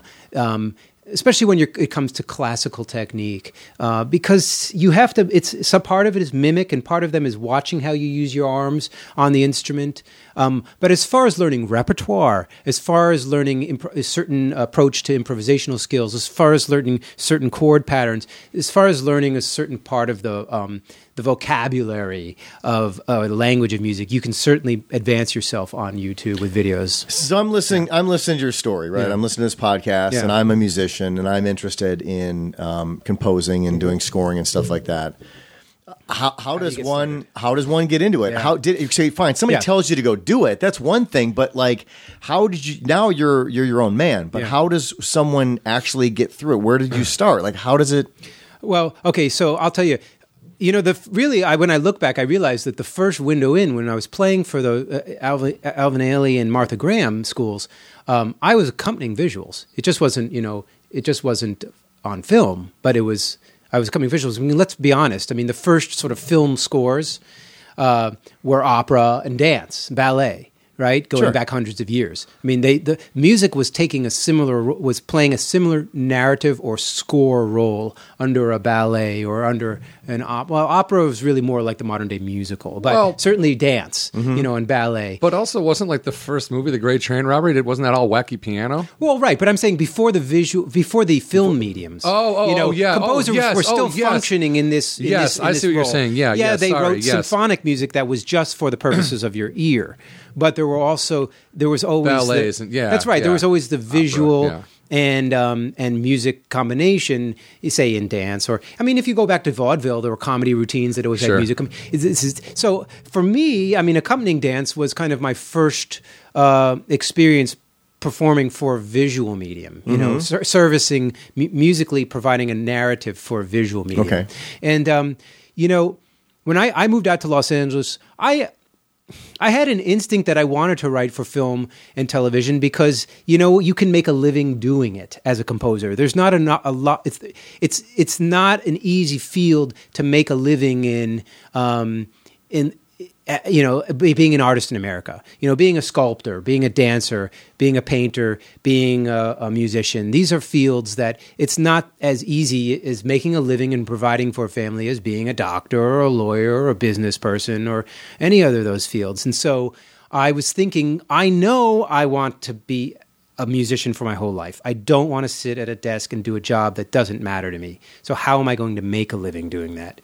And it did seem like working in um, the popular uh, in pop in, in popular music was going to be the the road for me, and whether that was going to be on the record side or on the film side, that those that was going to be the path I was going to take. And you know, most composers that I know have worked both on, on, on both the record and film side. Uh, it just so happens that usually one side of their career takes off and they spend more time on it. And then, of course, because every, the way everybody's categorized, they, they get to know. Yeah, you become that. And you, you, if you end up spending more of your time and more of your projects come in like that, that's what you become known as. But it's not like you can't go arrange a string section for Adele Right. if she called. you know what I'm saying? Um, Right. If you should be so lucky. exactly. well, do you remember the first thing you did Uh, first thing I did uh, as scoring, composing? Probably you know um, the the first jobs would would have been yeah probably a, a- a college film you know? Uh, probably the first yeah here's one. One of the first jobs I did was for a a, a, a, really terrific writer who lives out here now named Bill Walkoff who went to school with me at Wesleyan. And he was in I think he was in the film program. And um, he did an animation film. Most of the film students there did you know whatever short film and usually live action but he did an animation film and it was like an animated silent film. And he what he wanted was a live he wanted to sort of do an animated film but like in the in the style of a silent film where you had a live piano player. So he showed me a silent film and i composed the score for it on piano but in the style of you know silent film music. Yeah. and then it, you know to have it feel unique. And then when he broadcast his film to the to the university for his thesis i went there and there was a piano there and i played it live Okay. to picture Oh, it wow. was really a tremendous success we had a r- lot of fun doing it he's now a successful writer out here in hollywood and uh, we keep in touch and, and it, it's it's really wonderful to see That's great. that's that's probably one of my first jobs. And then there were a couple other film scoring jobs I got there at Wesleyan because there were a lot of film students. I don't know if you know that I went to Wesleyan University. A lot of writers, directors um, come out of that school because Jeanine Basinger, who's a, a big time uh, academic in the film music world, very close friends with Scorsese and um, Clint Eastwood, um, runs the program there. So eager, you know, film students who are looking to one day get into the business usually will seek out that program at Wesleyan. Okay. So there is an interesting overlap, um, as it so happens. So a lot of them are working out here in LA. But that was one of those were my first jobs. I did a couple other small films at Wesleyan as well. Now, Scoring. T- sco- so when you're a composer, um, kind of similar. Remember, there was this whole thing. Um, you were either film or you were TV, and TV always seemed to be the low grade, Sure. and film was the that was the Yeah. the the, Yeah. the, the, the highbrow Yeah, stuff, right? sure. And, and and did you was that kind of the same thing when it came to composing? That if you were kind of in if you were composing for TV, is you were just you know you were just a sandwich paycheck guy, and that if you were scoring for film, you were far more A part of um, the culture. Yeah, I mean, was that when you started? Was that kind of the thing? Was that where everyone was trying to be the most successful film composer, or it didn't matter? In in your field, Hmm. was one considered better than the other? I love we, we stumped him again. Yes. Yeah, you know, you ask very thought provoking questions. I mean, I would say Or did you not care? And a job was a job. that was probably going to be my answer. When you know, when you're getting started and you want to try to forge your path, It's whatever Just comes like your all way. of us, you want to just get working. You're not. You're not. You're not like, no, I won't accept your television series that'll pay me hundred thousand dollars for a year to do I something do that I love. Have you done any? That's right. No, but Yeah. someday. Um, uh, I, I was not. I did not look at that landscape that way. Okay, and good. and when I got started, there there's there was ext- some really extraordinary scores happening in television, anyways. That a lot of us looked. You know, the the composers of uh, who we who we really look up to, and. Um, you know, the guy- what- the X-Files guy was really popular, Yeah, right? Mark Snow. Are you kidding? I mean, X Files was one of my favorite shows. Uh, you know, in my twenties, and Mark Snow was the guy behind it, and he was on the cover. Like, so I used to subscribe to Keyboard Magazine. Yeah. you know, that says a lot about me. No, I, I used to get. I still have old guitar player. Now, did they have a It's just like- swimsuit issue? Uh, unfortunately, no. Keyboards and swimsuits. They should have because there's a lot of overlap in the audience there. Uh, but I remember, I mean, you would occasionally start seeing, you know, composers on the cover of Keyboard Magazine. Certainly, you'd see on the cover of Keyboard Magazine, you'd see guys like uh, Herbie Hancock, right, Yeah. or some of the big luminaries rock piano. Um, but Leon Russell and guys like that. But then, you know. Uh, you would start to see guys like Mark Snow on the cover. Mark Snow was the, was the composer for the X Files, and uh, they would talk about you know how he you know what are the instruments that he uses to uh, create the score, and what is what does his studio look like, and what are his days like in terms of writing, and what are the challenges he faces, and so. Um, you know, yeah, composers would show up on, on the cover of these magazines that were traditionally more geared towards like uh, rock. re- the record side. Uh, but to answer your question about film versus TV, because I think it's an interesting question. Um, you know, I think film has that reputation partially because the scope and scale of what you get to do in film is still a little greater. In other words, it's more common that you'll get a, an opportunity for to, to to record a live orchestra for a big film than say for a television show. Okay. Just because of the just because of the scale of a, a movie and because of the budgets that are afforded for a single film. Now- right? and by virtue of having a live orchestra play your music, there's certain there's a certain sort of weight and and uh, um, elegance and and and and and and and value that you get from that as opposed to using sort of sample instruments or instruments that you create in your studio or smaller combo stuff. Has that shift? So going back Mm-hmm. to what's happened in film with this whole digital shift, has the same thing happened in, in on the music side of it? Is because Okay. it- less less orchestras, more what do you, what do you have digitally to provide us? Has that have you seen that shift, and has it affected the finances as well? I, look, I would say that you you were talking about TV versus film, right? I, I remember I read this one book uh, about the music business that kind of called like the the film business, the silver screen was sort of the million dollar table, right? And then they said like the television business was like the hundred dollar blackjack table, and then like the music business was the two dollar blackjack table. You know, kind of like that's how they you Yeah. know kind of broke it down in a sort of a fun way. Um, but I, I would say that sh- that that exists a little bit again, probably because of the budgets that are afforded, diff- the budget differences between a, a big studio film and a, a budget for a television series. However, as you know, as we call this the golden era, golden age of television, because of what's happening, particularly in basic cable and pay cable on television, with premiere shows like Game of Thrones.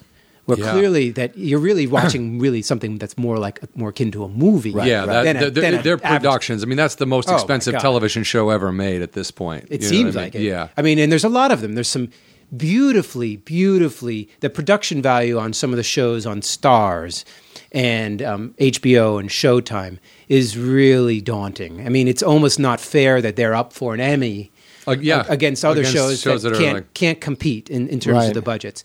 But with the, with the sort of the rising level of of of quality and um, production value and and the talent that's you know I mean you see a lot of these like um, what's the show um, House of Cards on Netflix. Oh, my Certainly God. with House of Cards and and and what's going on with Amazon. You know, h- what did they throw? Two hundred million dollars at the first two seasons of House of Cards, and they got Kevin Spacey and Robin Wright. Yeah. I mean the and, and the type of uh, and David Fincher. I mean they're they're they're just. It's no longer. I think what happens is to answer your question, Brian. In this modern, it's really a great time because the the, the lines It's- between it's television they're and film are starting to blur. Yeah. Okay. The, the, even the, the, the silver screen artists and directors who, who were auteurs and sort of looked upon themselves as only working in film Are doing do TV. not Yeah. seem to have the same snobbery. They're happy to mo- cross those lines.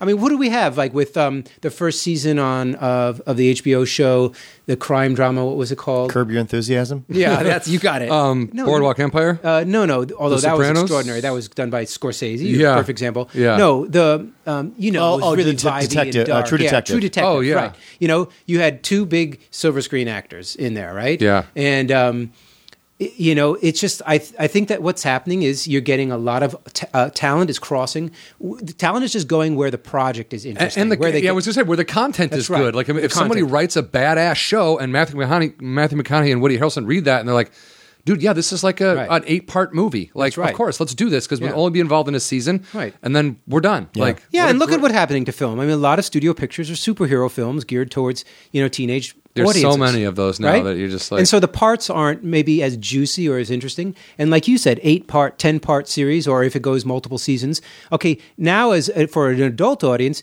it's not just a two hour movie, but you get to live with these characters for four or five years, Yeah. which is a very satisfying thing. As a composer, it's incredibly satisfying to try to get uh, on board one of those projects that's really a premier project that is as good and as interesting and as substantive and as uh, uh, um, well produced as any film out there. So that helps you, right? I mean, as a composer, when you see a, th- a something like, let's say you were going to compose for Game of Thrones, and, you, and you've seen the show, it's like that helps you get motivated to be like, yeah, the show is super heavy and and it's got all these ups and downs, and it, you know, it, it'd be more exciting to write for something like that, I would assume, than for like something that's like, yeah, Doesn't look, have the same uh, Kevin, production value. And, and this isn't picking on Kevin Smith at all, but like a Clerks, which is like shot against in black and white against a brick wall. You know, you're like, well, it depends. I mean, you know, the thing is, a- as a composer, the, the, the thing as a composer, really, I'm looking for a project that uh, inspires me.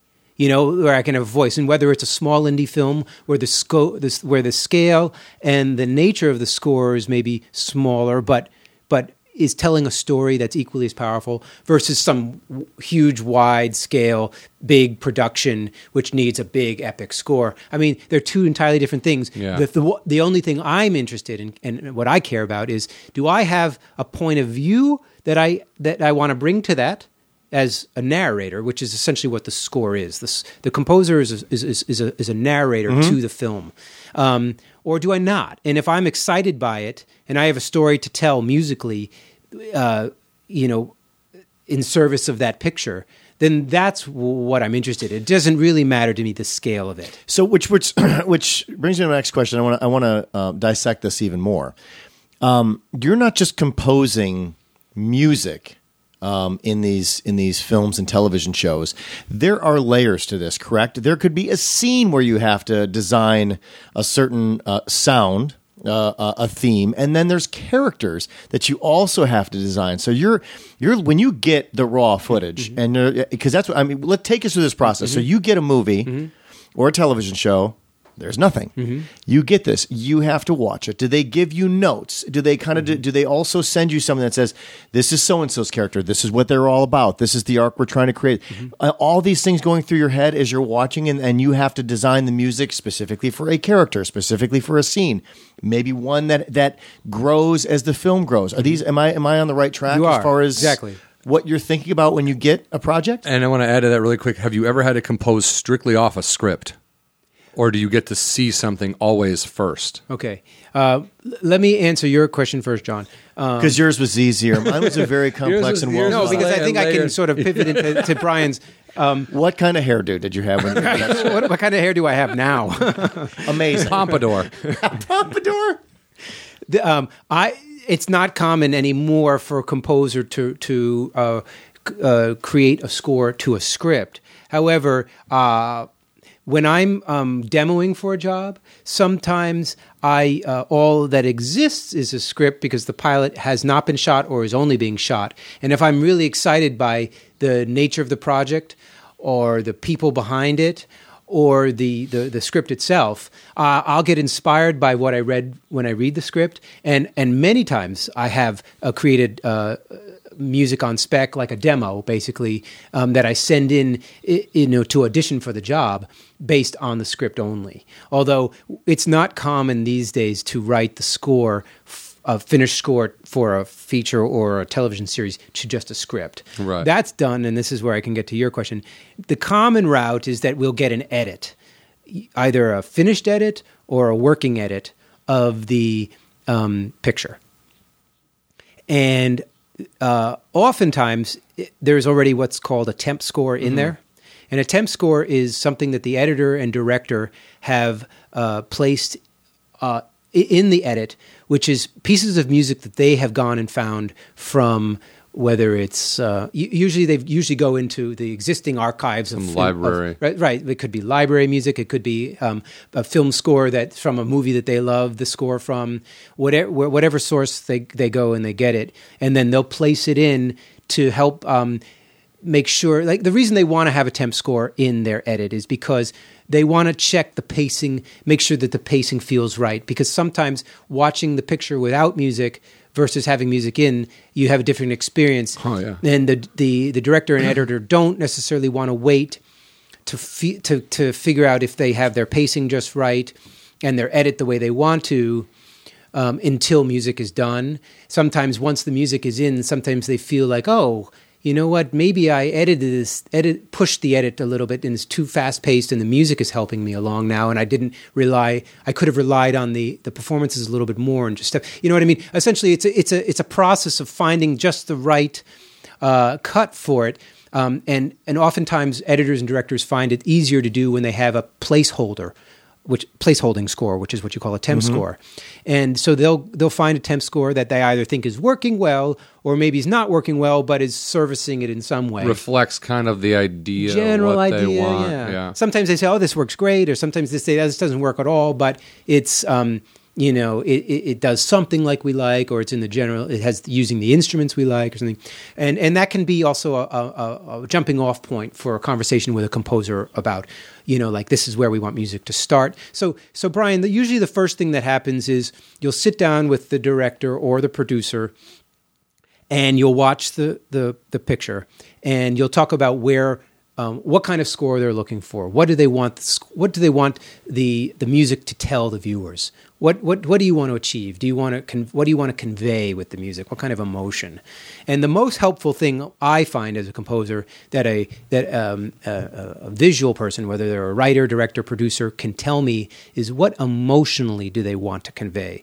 Don't tell me instruments. Don't tell me music because ha- some of them know music, some of them don't. Right. And half the time they're going to act. People want to, if they're going to speak authoritatively, especially if they're in charge, they're going to say things with certainty, but maybe they're using the wrong language, Right. and that can only conf- that can usually confuse composers because if they said to something to you specifically using musical terms, you're not going to disregard that, you know, because you're working for them, Right. So yeah, they, they use crescendo wrong. Right, or tempo, Yeah. or or or. Uh, It's like going to talk to a mechanic if you know nothing about cars. And you're just like, yeah, zoom, zoom, and it goes. You're like, oh, okay, okay, okay, okay. Yeah, exactly. Just tell me what, what what's what's Yeah. happening and what's not happening. Yeah. So if you speak to me in, in terms that we both understand, like emotion, um, it's going. My job uh, at its core is to translate what's it's is, is to take the idea or an emotion and turn that into music. Right? Yeah. I'm a little Play-Doh machine that you basically put in that information, put in adjectives, and I can You push push you- out music Yeah. and that's really the that's my job um, and so we'll sit and talk about it and then we'll talk about specifics like where do we ha- where we'll, we'll call, we have what you call a spotting session where does music come in and where should music come out um, so you get into the specifics of, specifics of that and then once you've done that you know i'll go back to my studio and i'll begin working on um, the picture. And it just depends. If it's a television series and you've been working on it for a while, you know the basic themes, you know the colors. But yeah, and the, the one of the first things you do as a composer is figure out what's the palette. Yeah. You know, what kind of palette am I painting with here? You know, what are my instruments? Is this going to be acoustic? Is it going to be orchestral? Is it going to be a small band? Is it going to be all electric? Is it going to be synth? Is it going to be sort of found instruments and, and, and sort of eccentric colors? I mean, that's one of the things I enjoy most. Like, what That is sounds the actually really fun and cool that you you have that such a spectrum. you know? Yeah. yeah. Absolutely. I mean, and that's what you want to bring. You want to bring inventiveness. And none of that intimidates you. You've you've had enough experience Oh. that all of those things you can find a way, right? At this point, but but did, did that take time? What you just you just described a very broad spectrum. Yeah. Look, that's the one of the thrilling parts. I mean, what's intimidating is um, is is is is the amount of work that has to be done in, in, in the amount in the short amount of time. Always a that's short what's amount of time. How, what's the turnaround? How do they It, explain it varies. It varies, yeah. Oh, Yeah, okay. it varies, but it's never a lot of time. It's never as much time as you'd like. Oh no! I Yeah. mean, it's never. I mean, here's the thing: the, the thrilling and exciting things are thi- uh, for me is coming up with a sonic tapestry for the score. I love that process, and I really want to spend time doing that because, you know, I mean, you know, because that's you're creating colors. You know, you're trying to you want to impart something that feels fresh. Uh, and and, and Yeah. exciting to you Yeah. at the same time as it as feels fresh and exciting for the director and for the audience. So I and really enjoy spending time sort of searching and, and, and coming up with and, and, and, and discovering in that process. The, the intimidating thing is that the clock is ticking. Now I have. Uh, I'm gonna, I'm gonna jump around all over the place just in case we start running out of time. I want to make sure I cover a couple things. Um, one, uh, I do know you still have you still have a place you go to, and you also have been doing your work at your house as well. So you have two places, or or you No, I, I used to work at my home many years ago, uh, but by the time you know my son became around two, three, Too hard. and I was getting busier and busier. Um, and then my wife uh, is basically started her own practice and, and started working out of a home office. You know, it was too difficult to have the space and, and quiet that I needed to to work without interruption. So so my I So guess I, my- yes, I have a studio uh, about five ten minutes from Yeah. my house that I rent. But you used to Yeah. Uh-huh. work from home. Did it ever get to the, the thing where uh, your wife was like, dude, I don't want to hear that one more time? The repetition thing. I mean, it happens a lot of times. I used to edit from home. And Oh, I yeah. swear. My wife would come in. She'd be like, "You need to close the door, or Put- please put put, on head- headphones." yeah. I don't know how you can keep doing this repetition Yeah. thing. Which again, to explain to somebody who's not inclined for that, you're like, "That's the only way to get it done." Mm-hmm. Yeah. you have to be okay with It's it insane, over. and- though. oh, it isn't for someone who's not a part of the process. Had it a- drives my- you bonkers. Did she to- ever? Did, did, or did she always appreciate the? Well, um, she's she's very patient. She's very much a live and let live person. But there are ti I think the things that irritated her were uh, if I had a session at the house, like a drum session, Right, or, that's- okay, or if I was recording electric guitar, which is extremely loud. Yeah. and and if I was, you know, if I had if I had people over, um, and I had people Smoking at the, weed? at the all you nighttime, Yeah. you know, and she wanted to like maybe take a bath or go to bed. Yeah, those aren't ideal circumstances. Yeah. you know, I really tried to avoid that, but um, that she she was always very patient, and I'm sure in her mind she was like, "Christ, I have to hear that thing a thousand times." But she's just also not the kind of person that Yeah. that lets that get under her skin. I Uh, I- and I and okay, really- so here's the thing. So you do these scores. Mm-hmm. You do not do the final mixes on these, correct? You so you score, you hand it back in. Somebody Mm-hmm. has to do a final mix. Have you ever watched your product afterwards and be like, "Dude, why are you playing that so li- why why did you did, now you've Clearly- taken it out of my context, right? You know what I'm saying? And Nick, that's is that that's yeah, you just stuck stuck your finger into my wound there. but, but, man. but it happens for everybody because you Yeah. realize in, yeah. in, in in film and television Mm-hmm. you do not have you you do bring something to the table but you don't have final, Final. I- yeah, say. I've been and everybody needs to way I've understand that only sometimes. one person typically has final say and they can take something that you do and you'd be like ah and again it's not it's not always a rage thing but you I'm assuming you have experiences where you're like why did you bring it up so much or why did you bring it down so low because you've taken it completely out of the context it was meant to be in correct all the time. Okay. But you know what? Look, this is um, a visual medium, and we're working for directors and producers and studios, and it's their project. Mm-hmm. They've paid for it, and it's their choice how it's going to be presented. Sure. And they're, they're seeing they're seeing it from a place. Uh, uh, they're seeing it from a distance of the, they're, they're they're essentially in charge. The buck stops with them. They're in charge with sort of seeing, overseeing all aspects of the finished product, and that's their choice Sure. I am creating one, contributing to one part of that. And, you know, it's amazing when you go onto a film set or a television set and you see the hundreds of people employed. And, and you know, we have this illusion that there's one or two people behind it who are the heroes, no. right? Because when we watch no. the award show, Yeah, it's an one guy gets up and goes, "Ah, look what I did." Yeah, I know.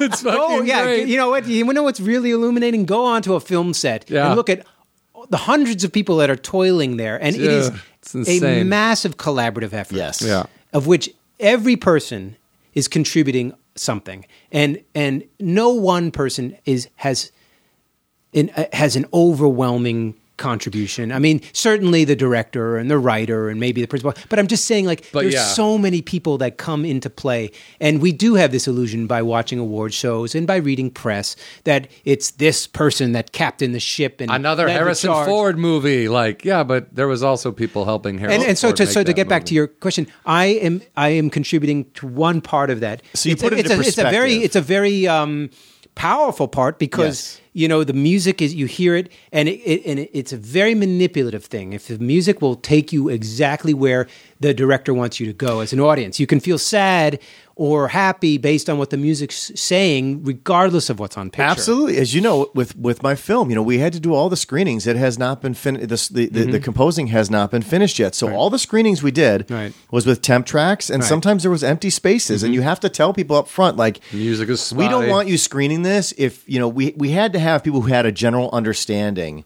Because most people don't, they really don't understand because they've only ever seen finished products, Yeah. and and their mind doesn't seem to mm-hmm. understand that the that the, the score is not in there and it's mm-hmm. not connecting with them. Yeah. Something's missing, but they can't explain why. Yeah. So you have to tell them up front. You're like, listen, you know, the, the score's not in there. Nothing has been composed, so you're it's going to feel empty, and you're not, and you're going to have to be okay with that and really focus on something else. Mm-hmm. Please don't focus on this emptiness. Sure. you know, we'll get there. Yeah. Um, but my next question to you is: There something that in, in your time that you've done this that uh, of the projects that you worked on, any of the projects that you're really proud of, or uh, um, one that you that really sticks out for you Oh. that you were so excited to work on, and you're glad that you got that opportunity? Well, well, I want to then let's make this a couple part question. Um, what is your favorite score that you've ever done for film or TV? What is your least favorite score you've ever done for film Easy or with the negativity. The guy's got to keep continue. Yeah, I to work. gotta stay working here, No, no, just meaning, just meaning like, like at the end of it, you're Style, like eh, style, maybe style of Sure, sure, project. style is- And then, what is your favorite film or TV score done by someone that wasn't you? And what is your least favorite film or TV score done by someone who wasn't you? Yeah, you know, I would say um, the the the the scores that really made me want to be a, com- a film composer uh, was uh, Alec, uh, the James Bond scores by John Okay, Barry, John Oh. Barry. Yeah, and rest in peace. yeah, and um, Lawrence of Arabia uh, by Maurice Jarre. And uh, those are probably the two big ones that just they just took me to a place, you know. They just took me to a place that that I felt like was the high point of what can be achieved in with film music and Yeah. the juxtaposition of music and film. And I think in both cases there was this sort of um, there was a a fantasy and a it was almost like it has this narcotic effect on you. You know, it takes you to this place that can't that, that it can't be described, and and you can almost live inside that world that they're trying to portray. The music makes it feel more accessible, more real, and and it was not only the melodies and the harmonies and the and the, and the actual composition of the music. It was it was the that sort of like um, synergistic effect of both things occurring at the same time. Those are the those are the kinds of scores that sustain me and and that I those are the kinds of achievements ultimately that I would like to I'm reaching for in my own career. Um, I would say the, the the anytime I'm working with somebody who is a genuinely I know this sounds like a uh, a cop out answer, but it's the truth. I mean, anytime I'm working with somebody who's creatively gifted and creatively sincere, um, in, when I say as sort of, sort of maybe a writer, director, or producer, and um, is really portraying something meaningful and substantive uh, and compelling, I have had an awesome time writing the music for. Uh, my my my forgettable experiences, the ones that I have had hard times with, have been when I've worked with someone who hasn't been um, a, appreciative of the amount of work that goes into uh, to writing the music. And It's not that they don't appreciate me; it's appreciative of the amount of time and, and, and understanding The that you can't you can't ask for seven revisions, eight, nine, ten revisions without re- understanding. Like, hey, you know, this is a job, Right. and we have to get paid, and I'm not on like uh, an infinite retainer for you know five thousand dollars to Right. work on your film until you're satisfied with your film. You know, I think that that's unfortunately one of the challenges that we face as composers. There's not a lot of we have no union protection, and and we usually are pay, paid a flat fee. Now there has to be an understanding. Like you know, typically if you're an editor. Um, or working in some other capacity, you're working on an hourly basis, and so Right. you know if they come in and say, you know what, we got to redo this, we got to redo this, this whole third, and, uh, the whole fourth and fifth act, overtime. We need to redo it, and we got to get it. Yeah, I mean, okay, but, you know, it's going to require probably another two months of work, but you're going to get paid for that. I mean, if they come back and they say we're redoing, we're recutting the picture, we need to do reshoots, and you've written all that music, in all fairness, the best, the you know, like the relationships that um, that process that it takes a lot of time, a lot of creative effort, and there are of course real real costs that a composer has to deal with in terms of getting the music produced, in terms of paying your own studio overhead, and of course just staying working and staying living, covering your personal costs. You know that have to be respected, and I think that when when those things are being respected and the and the, the person captaining the ship knows what they're doing creatively and is not just taking you for a ride through their own insecurities and their own doubts and their own inexperience um, then things are all right when you get stuck in those situations where where um, politics and personal failings are taking Yeah. place and, and you're getting dragged through that, that can be challenging. And those are maybe not the, the best experiences. And because when, like I said, when I'm working, it doesn't matter the budget, it doesn't matter, matter the scale. When I'm working with somebody who's creatively um, uh, gifted and, and, and, and, and doing something substantive and is also respectful of my time and my costs, um, I- I'm, I'm happy.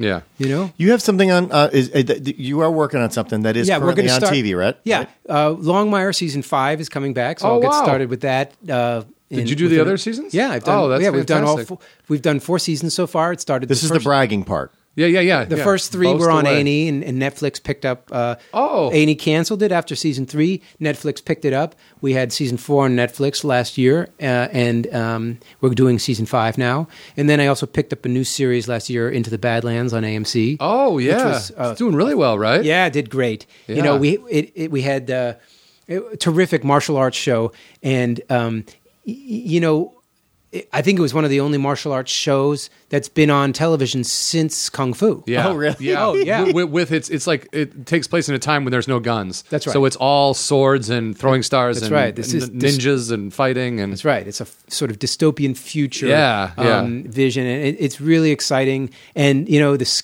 it, w- wonderful show to work on because the scale and the scope of what you get to do, um, because of the broad and big nature of the drama and the fights and the landscape is exciting. But it's also like what kind of like the line between TV and film being blurred again because absolutely. the fight scenes and everything in that show are movie quality. That's great. And- Yeah, I remember you telling me when you when you got it how yeah. excited you were You about wouldn't know. that like, if you told me that was a movie, I'd go, "Yeah, that's a movie." And then Well, we that's right. I mean, they yeah because because AMC and Netflix and and and and these broadcasters when they're producing a show, Yeah. they're not. Um, they want the best. They, they they're not going to say, oh well. You know, this guy only choreographs fights and No, no, they Let's want the him. guy who's done- Let's yeah, just yeah. get that because our viewers are are dis- discerning and they demand it. They're and if we want to yeah. compete in this incredibly competitive landscape now in television, where everybody is Yeah. trying to turn out a two hundred million dollar new juggernaut like Game of Thrones, Game of Thrones or massive. whatever it is. So massive. Um, they they know that they're going to have to deliver, and so they're just going after talent. They're not worrying so much about oh, this person works in film and this person works in theater and this person works in the record business. They just want talent that's going to that's going to you know excite viewers. Now, now, back when you were still uh, just doing piano gigs, and you were at Vitello's, and, and Robert Blake came in and said, asked you if you had, if you had a gun, and you I had forgot a gun. my gun. Did Yeah, you, he's like, seen hey. Dave, hey, hey, use my mine. gun? Use mine. yeah, use mine. Thanks, piano man. they bring it all back around. No, but in all seriousness, so here's uh, Billy Joel wrote a song about it. So Dave and I have. uh, We'll, we'll, we'll thank, thank you again for Yeah, uh, this This is- is, guys, this has been great. You guys asked and and to sum amazing it up, questions. Yeah, anybody who's thinking about uh, just with anything, like you said, with when the, the clouds parted, and I, it just reminds me of John Belushi standing in the church with he's like the band, Elwood, the band. Like he knew right away, just from from like when you find that thing that you're like, dude, this is what I want to do. There are ways you can pursue it. Find the people that do it much better than you. Ask them for help. Take lessons and wor- try to work however you know obscurely in the field that you're you want to pursue like mm-hmm. if you can teach beginners teach beginners if you you know what i mean i just it's just do your thing do what you want to do and find what drives you and, and go crazy now Sorry, go ahead. No, no, no, all of that's true. I mean, the, the, the beauty of the fact is you've told us a journey, and it is a journey, and people need to understand like nothing happens overnight. I mean, you Oh, got man, to. this has been 20 years. Yeah, you got to find your way. 20 and- yeah, yeah, and it's it's it's hard work. Oh, it's and- got to be in you too. You, have, you have to, to have a lot of faith and Yeah. faith and and and, and um, perseverance because there's a lot of times, especially you know, you go for a career in the arts, as we all know here. There's a lot of years where I mean, maybe you're not going hungry, but you know, But you're going hungry. If, you're watching your peers work in um, sort of more. Uh, established fields or respectable fields or more sanctioned fields in other words more highly rewarded fields in terms of money and, and Yeah. and all those things it can be challenging because you know you can't go out to like I, i'm just saying like i i had to be very um disciplined in terms of like w- what i elected to do Yeah. so that i could stay in the game because you just don't have money no, you but know, and you got to stick with it. And you know what? You can start saying like, "Why am I a loser?" And I'm the one guy who doesn't have any money.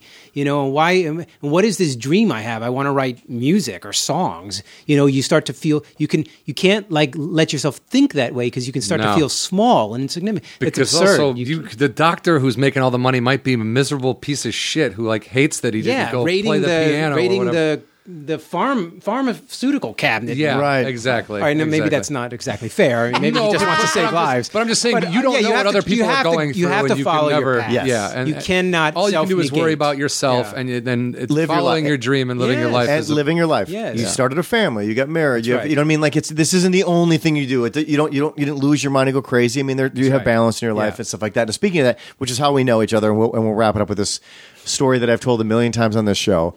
But uh, Dave was there the day that I found the dead body. Oh, But God. but Dave, Dave, as- Dave, Dave, Dave lived next to the dead. Wait, Yeah, Dave lived the way, next door to the this- dead body. wait, I have a second. This may tarnish my reputation.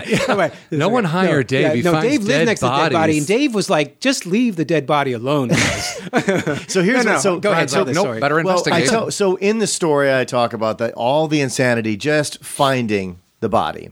do your And- but do you, see your audience know all about this? Yes, yeah, yeah, oh, yeah. That's So, so, but the part that, what, what people don't understand was when I get to the next part, you are the next part that when I when I always tell the story, which was we find the dead body and and, and Wait, Jonathan can and I just yeah. interrupt and say to your viewers because you may have been too modest to say Brian was the only person bold enough to Yeah. not only lead the charge but to enter the premises and Go down, stare down the Yeah. dead body. Stare I was not going to do he that. saw a glimpse of it. and He turned away. and it's not. That's, I'm not saying it's because I'm a coward, but I lived next to the property, and I knew that I could not go to bed every night with that haunting. Yeah, Yep. no, man. you know, for yeah. some reason, you have the you had the presence of mind. I and would encourage anybody to do it. I Brian, mean, yeah, no, no, no. Not to digress, but what? How did you do? How did you do? How did you do that? Well, uh, I, you just do it, right? Well, you remember if you remember Why didn't you just say, you know, something's wrong? Let me call the police and ask them to come. So, well, did you feel like you had a neighborly duty, or Yeah, well, probably that. But remember, if you remember the chaos of that Yeah. moment, right? Like all the things that were going on. So you, I've got Jonathan with me, and Yeah, he and I, he and I yeah, were yeah. like ha- freaking out about other, it. yeah. And then Heather, the our, one of our other next door Yeah. neighbors, she sees what's going on. So there was just a lot. Did you guys lot of it smell anything? Oh yeah, yeah, yeah. Okay, you did, we- I did, yeah, but I thought it was a gas leak. Yeah? And I thought why- it was, I thought it was a oh, dead oh, animal. Oh, it Yes. was a gas leak, and it was a dead animal. Yeah, yeah. It was all of these things. correct. Those are just euphemisms. all of the above. And it was a hot summer. oh, it was mm-hmm. August. Yeah. Brian, it was mm, August. Good, August 2014. So here's where And so, that body was in there for a week. Yeah. So basically, we, we roped in we roped in Dave. Yeah. John. oh My God, kid's birthday party happened while that body was hanging. out. So many ah. things took place during that week. But but the, the point was obviously be, because Dave and Lisa lived right next door to it. We we you know we had a few questions, and when, once we learned that the gate was open, we all knew mm-hmm. this guy. He was not the kind of guy to leave the gate open. All these things were coming Yeah. to play, right? So when I found the body, and th- this this is. I, this is the part I joke about all the time, and, mm-hmm. and hilarious. He came out. no, no, no. It is because I was- find a body. yeah. So I'm like, okay, the body is dead, and I had, you know, like everybody, I, I, you have the cell phone. We start walking up. That's when I went into shock, and the first person I see up at the top is Dave, and I'm like. Which everybody already kind of knew there was a dead body, and I remember just holding my phone, Shaking. like Shaking. I was gonna, I was gonna call. He was shaking. and and Dave was like, "No, no, no, no, no, I, I got this." All of a sudden, Captain comes to the rescue, and and, and I this is what I always tell the story. This is what you said. You go, "No, no, I got this. I will call." And you go, and you go.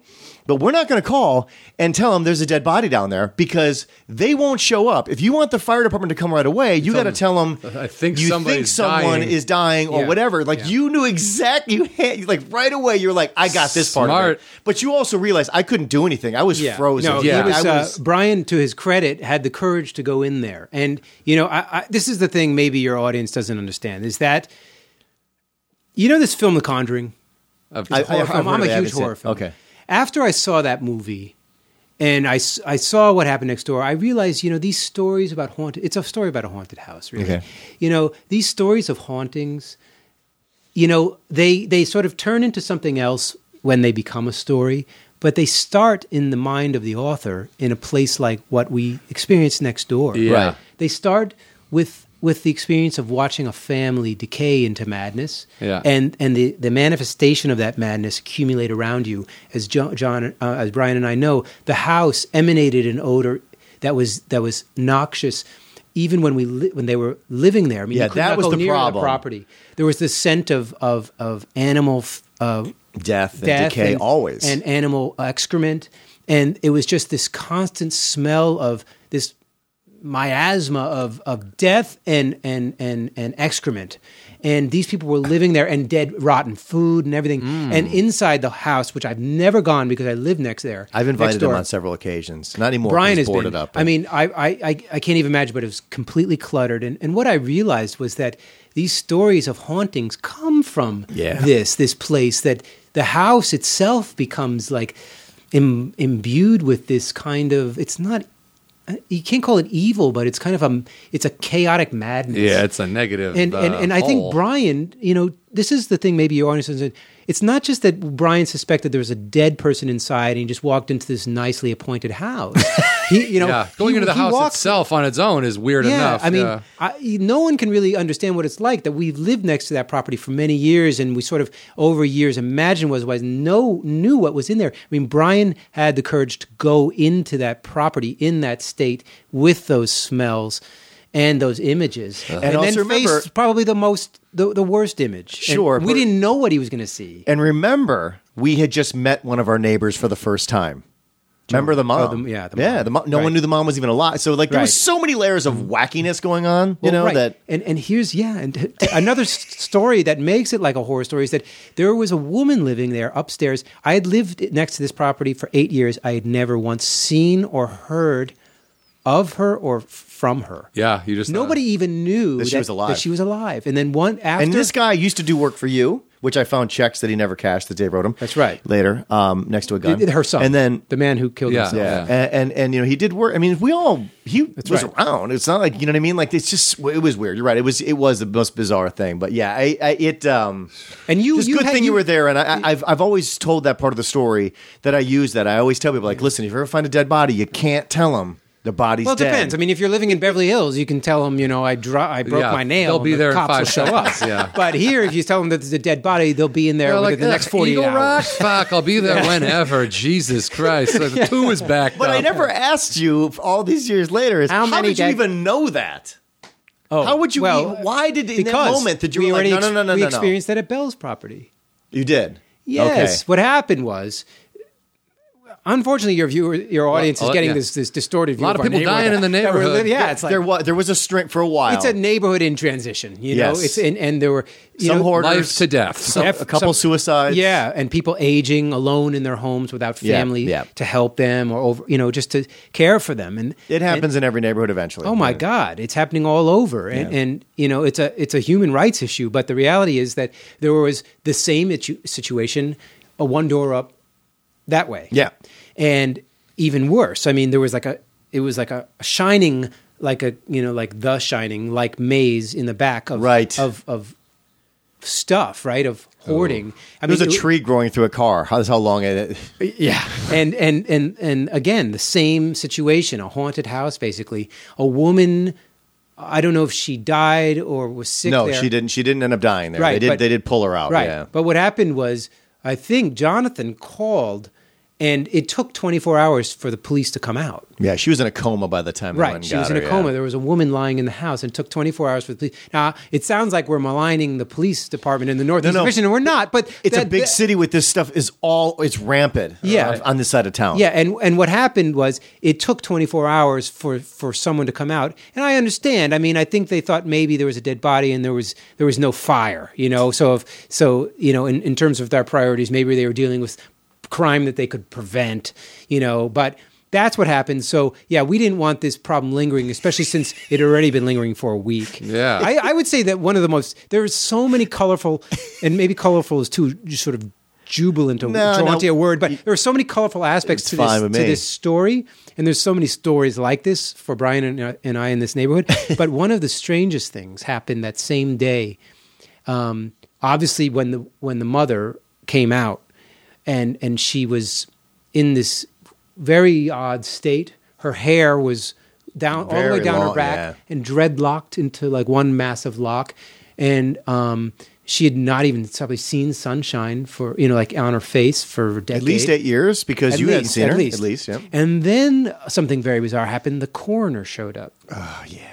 And he shows up in this gray sedan.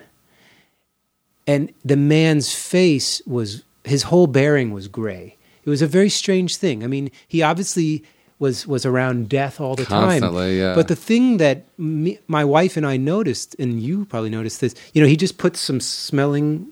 What, what is it they put under there? Yeah, it's that- like a Noxzema kind of Oh. smell. Something that's so strong Right. that You you, don't can't smell. smell yeah. yeah, he dabbed body. this this this cream under his nose, probably to prevent the smell from making him vomit. Yeah. Uh, before he entered the property, but his whole bearing and his whole aura, you know, I'm not being like you know metaphysical here, but his whole bearing was gray. Yeah. It, it, it's amazing the way that somebody can exude a certain energy, and and clearly the the fact He's of the his man of death. yeah, being around death his whole life has has has. But has- that being said, the LA uh, uh, coroner, you can go and they've got a gift shop. didn't you say uh, a, a cop went in there and came out and vomited? No, the Oh, cop, that was the cop Ju- told me, he pulled me aside and he said, You were the guy found the body? And I said, Yeah. He goes, See the face?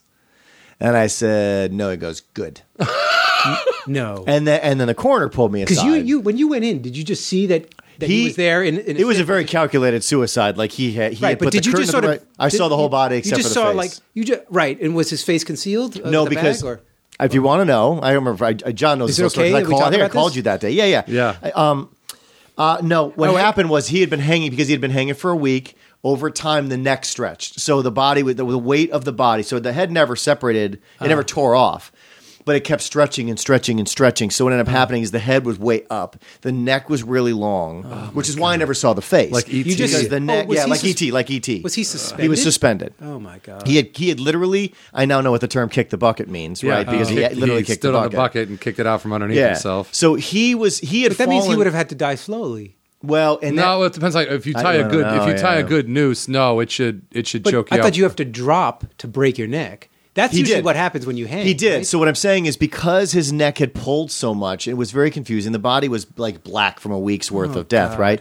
But um, uh, and they, they had they had did say, they did say that there was some struggle, like that they, they when they talked about it, I said there was some struggle. But but what happened was it looked weird because one the body was black and had already started getting into that situation, and and it looked weird because he, was a hoarder, so he had fallen on top of a bunch of was resting kind of on stuff, Yeah. because there was nowhere you couldn't go in that place without Right. crap all over the place, yeah. right?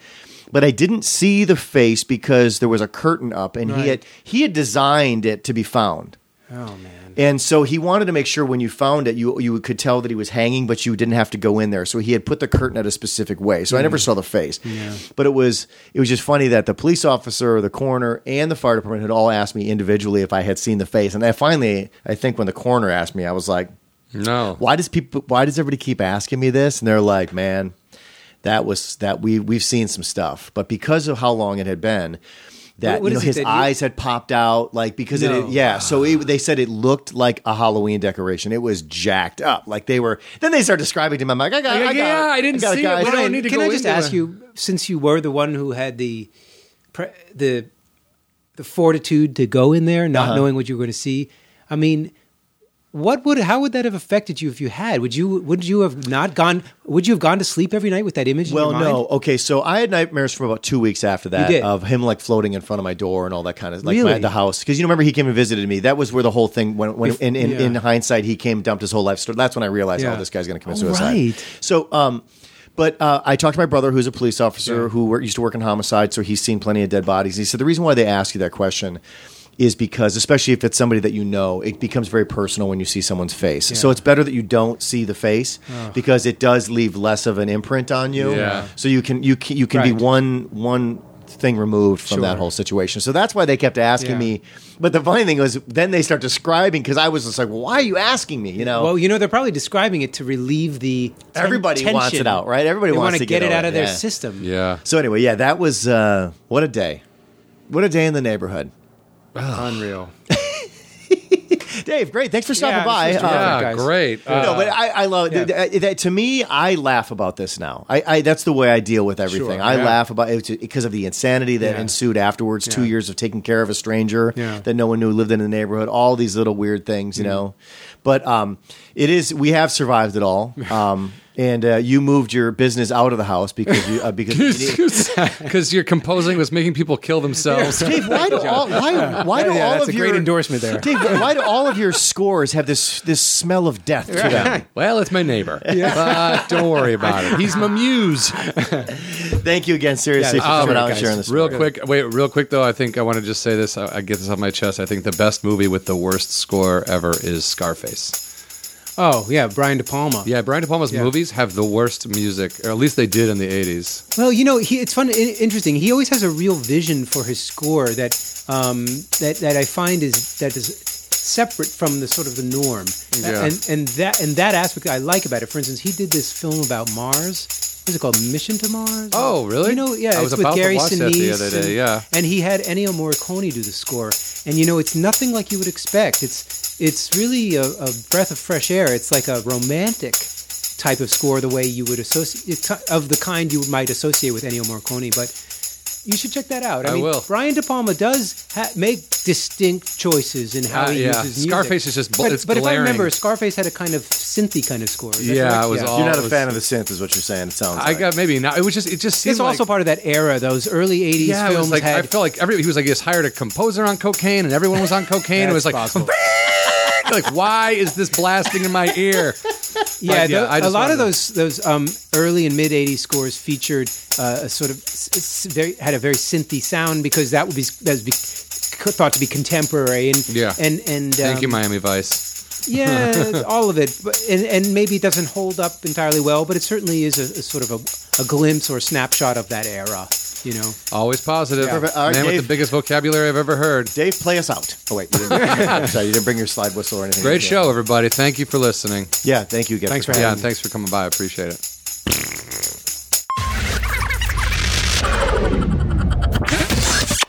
Thank you for listening to Hollywood Anonymous. Don't forget to follow us on Twitter at Hollywood Anani. That is short for Hollywood Anonymous. You can also follow John individually at John Huck and myself, Brian Irwin, at Brian Irwin on Twitter as well. Both of us can be found on Facebook. You can also Google us and contact us directly, Hollywood Anonymous guys at gmail.com. Thank you again so much for listening, and please don't forget to subscribe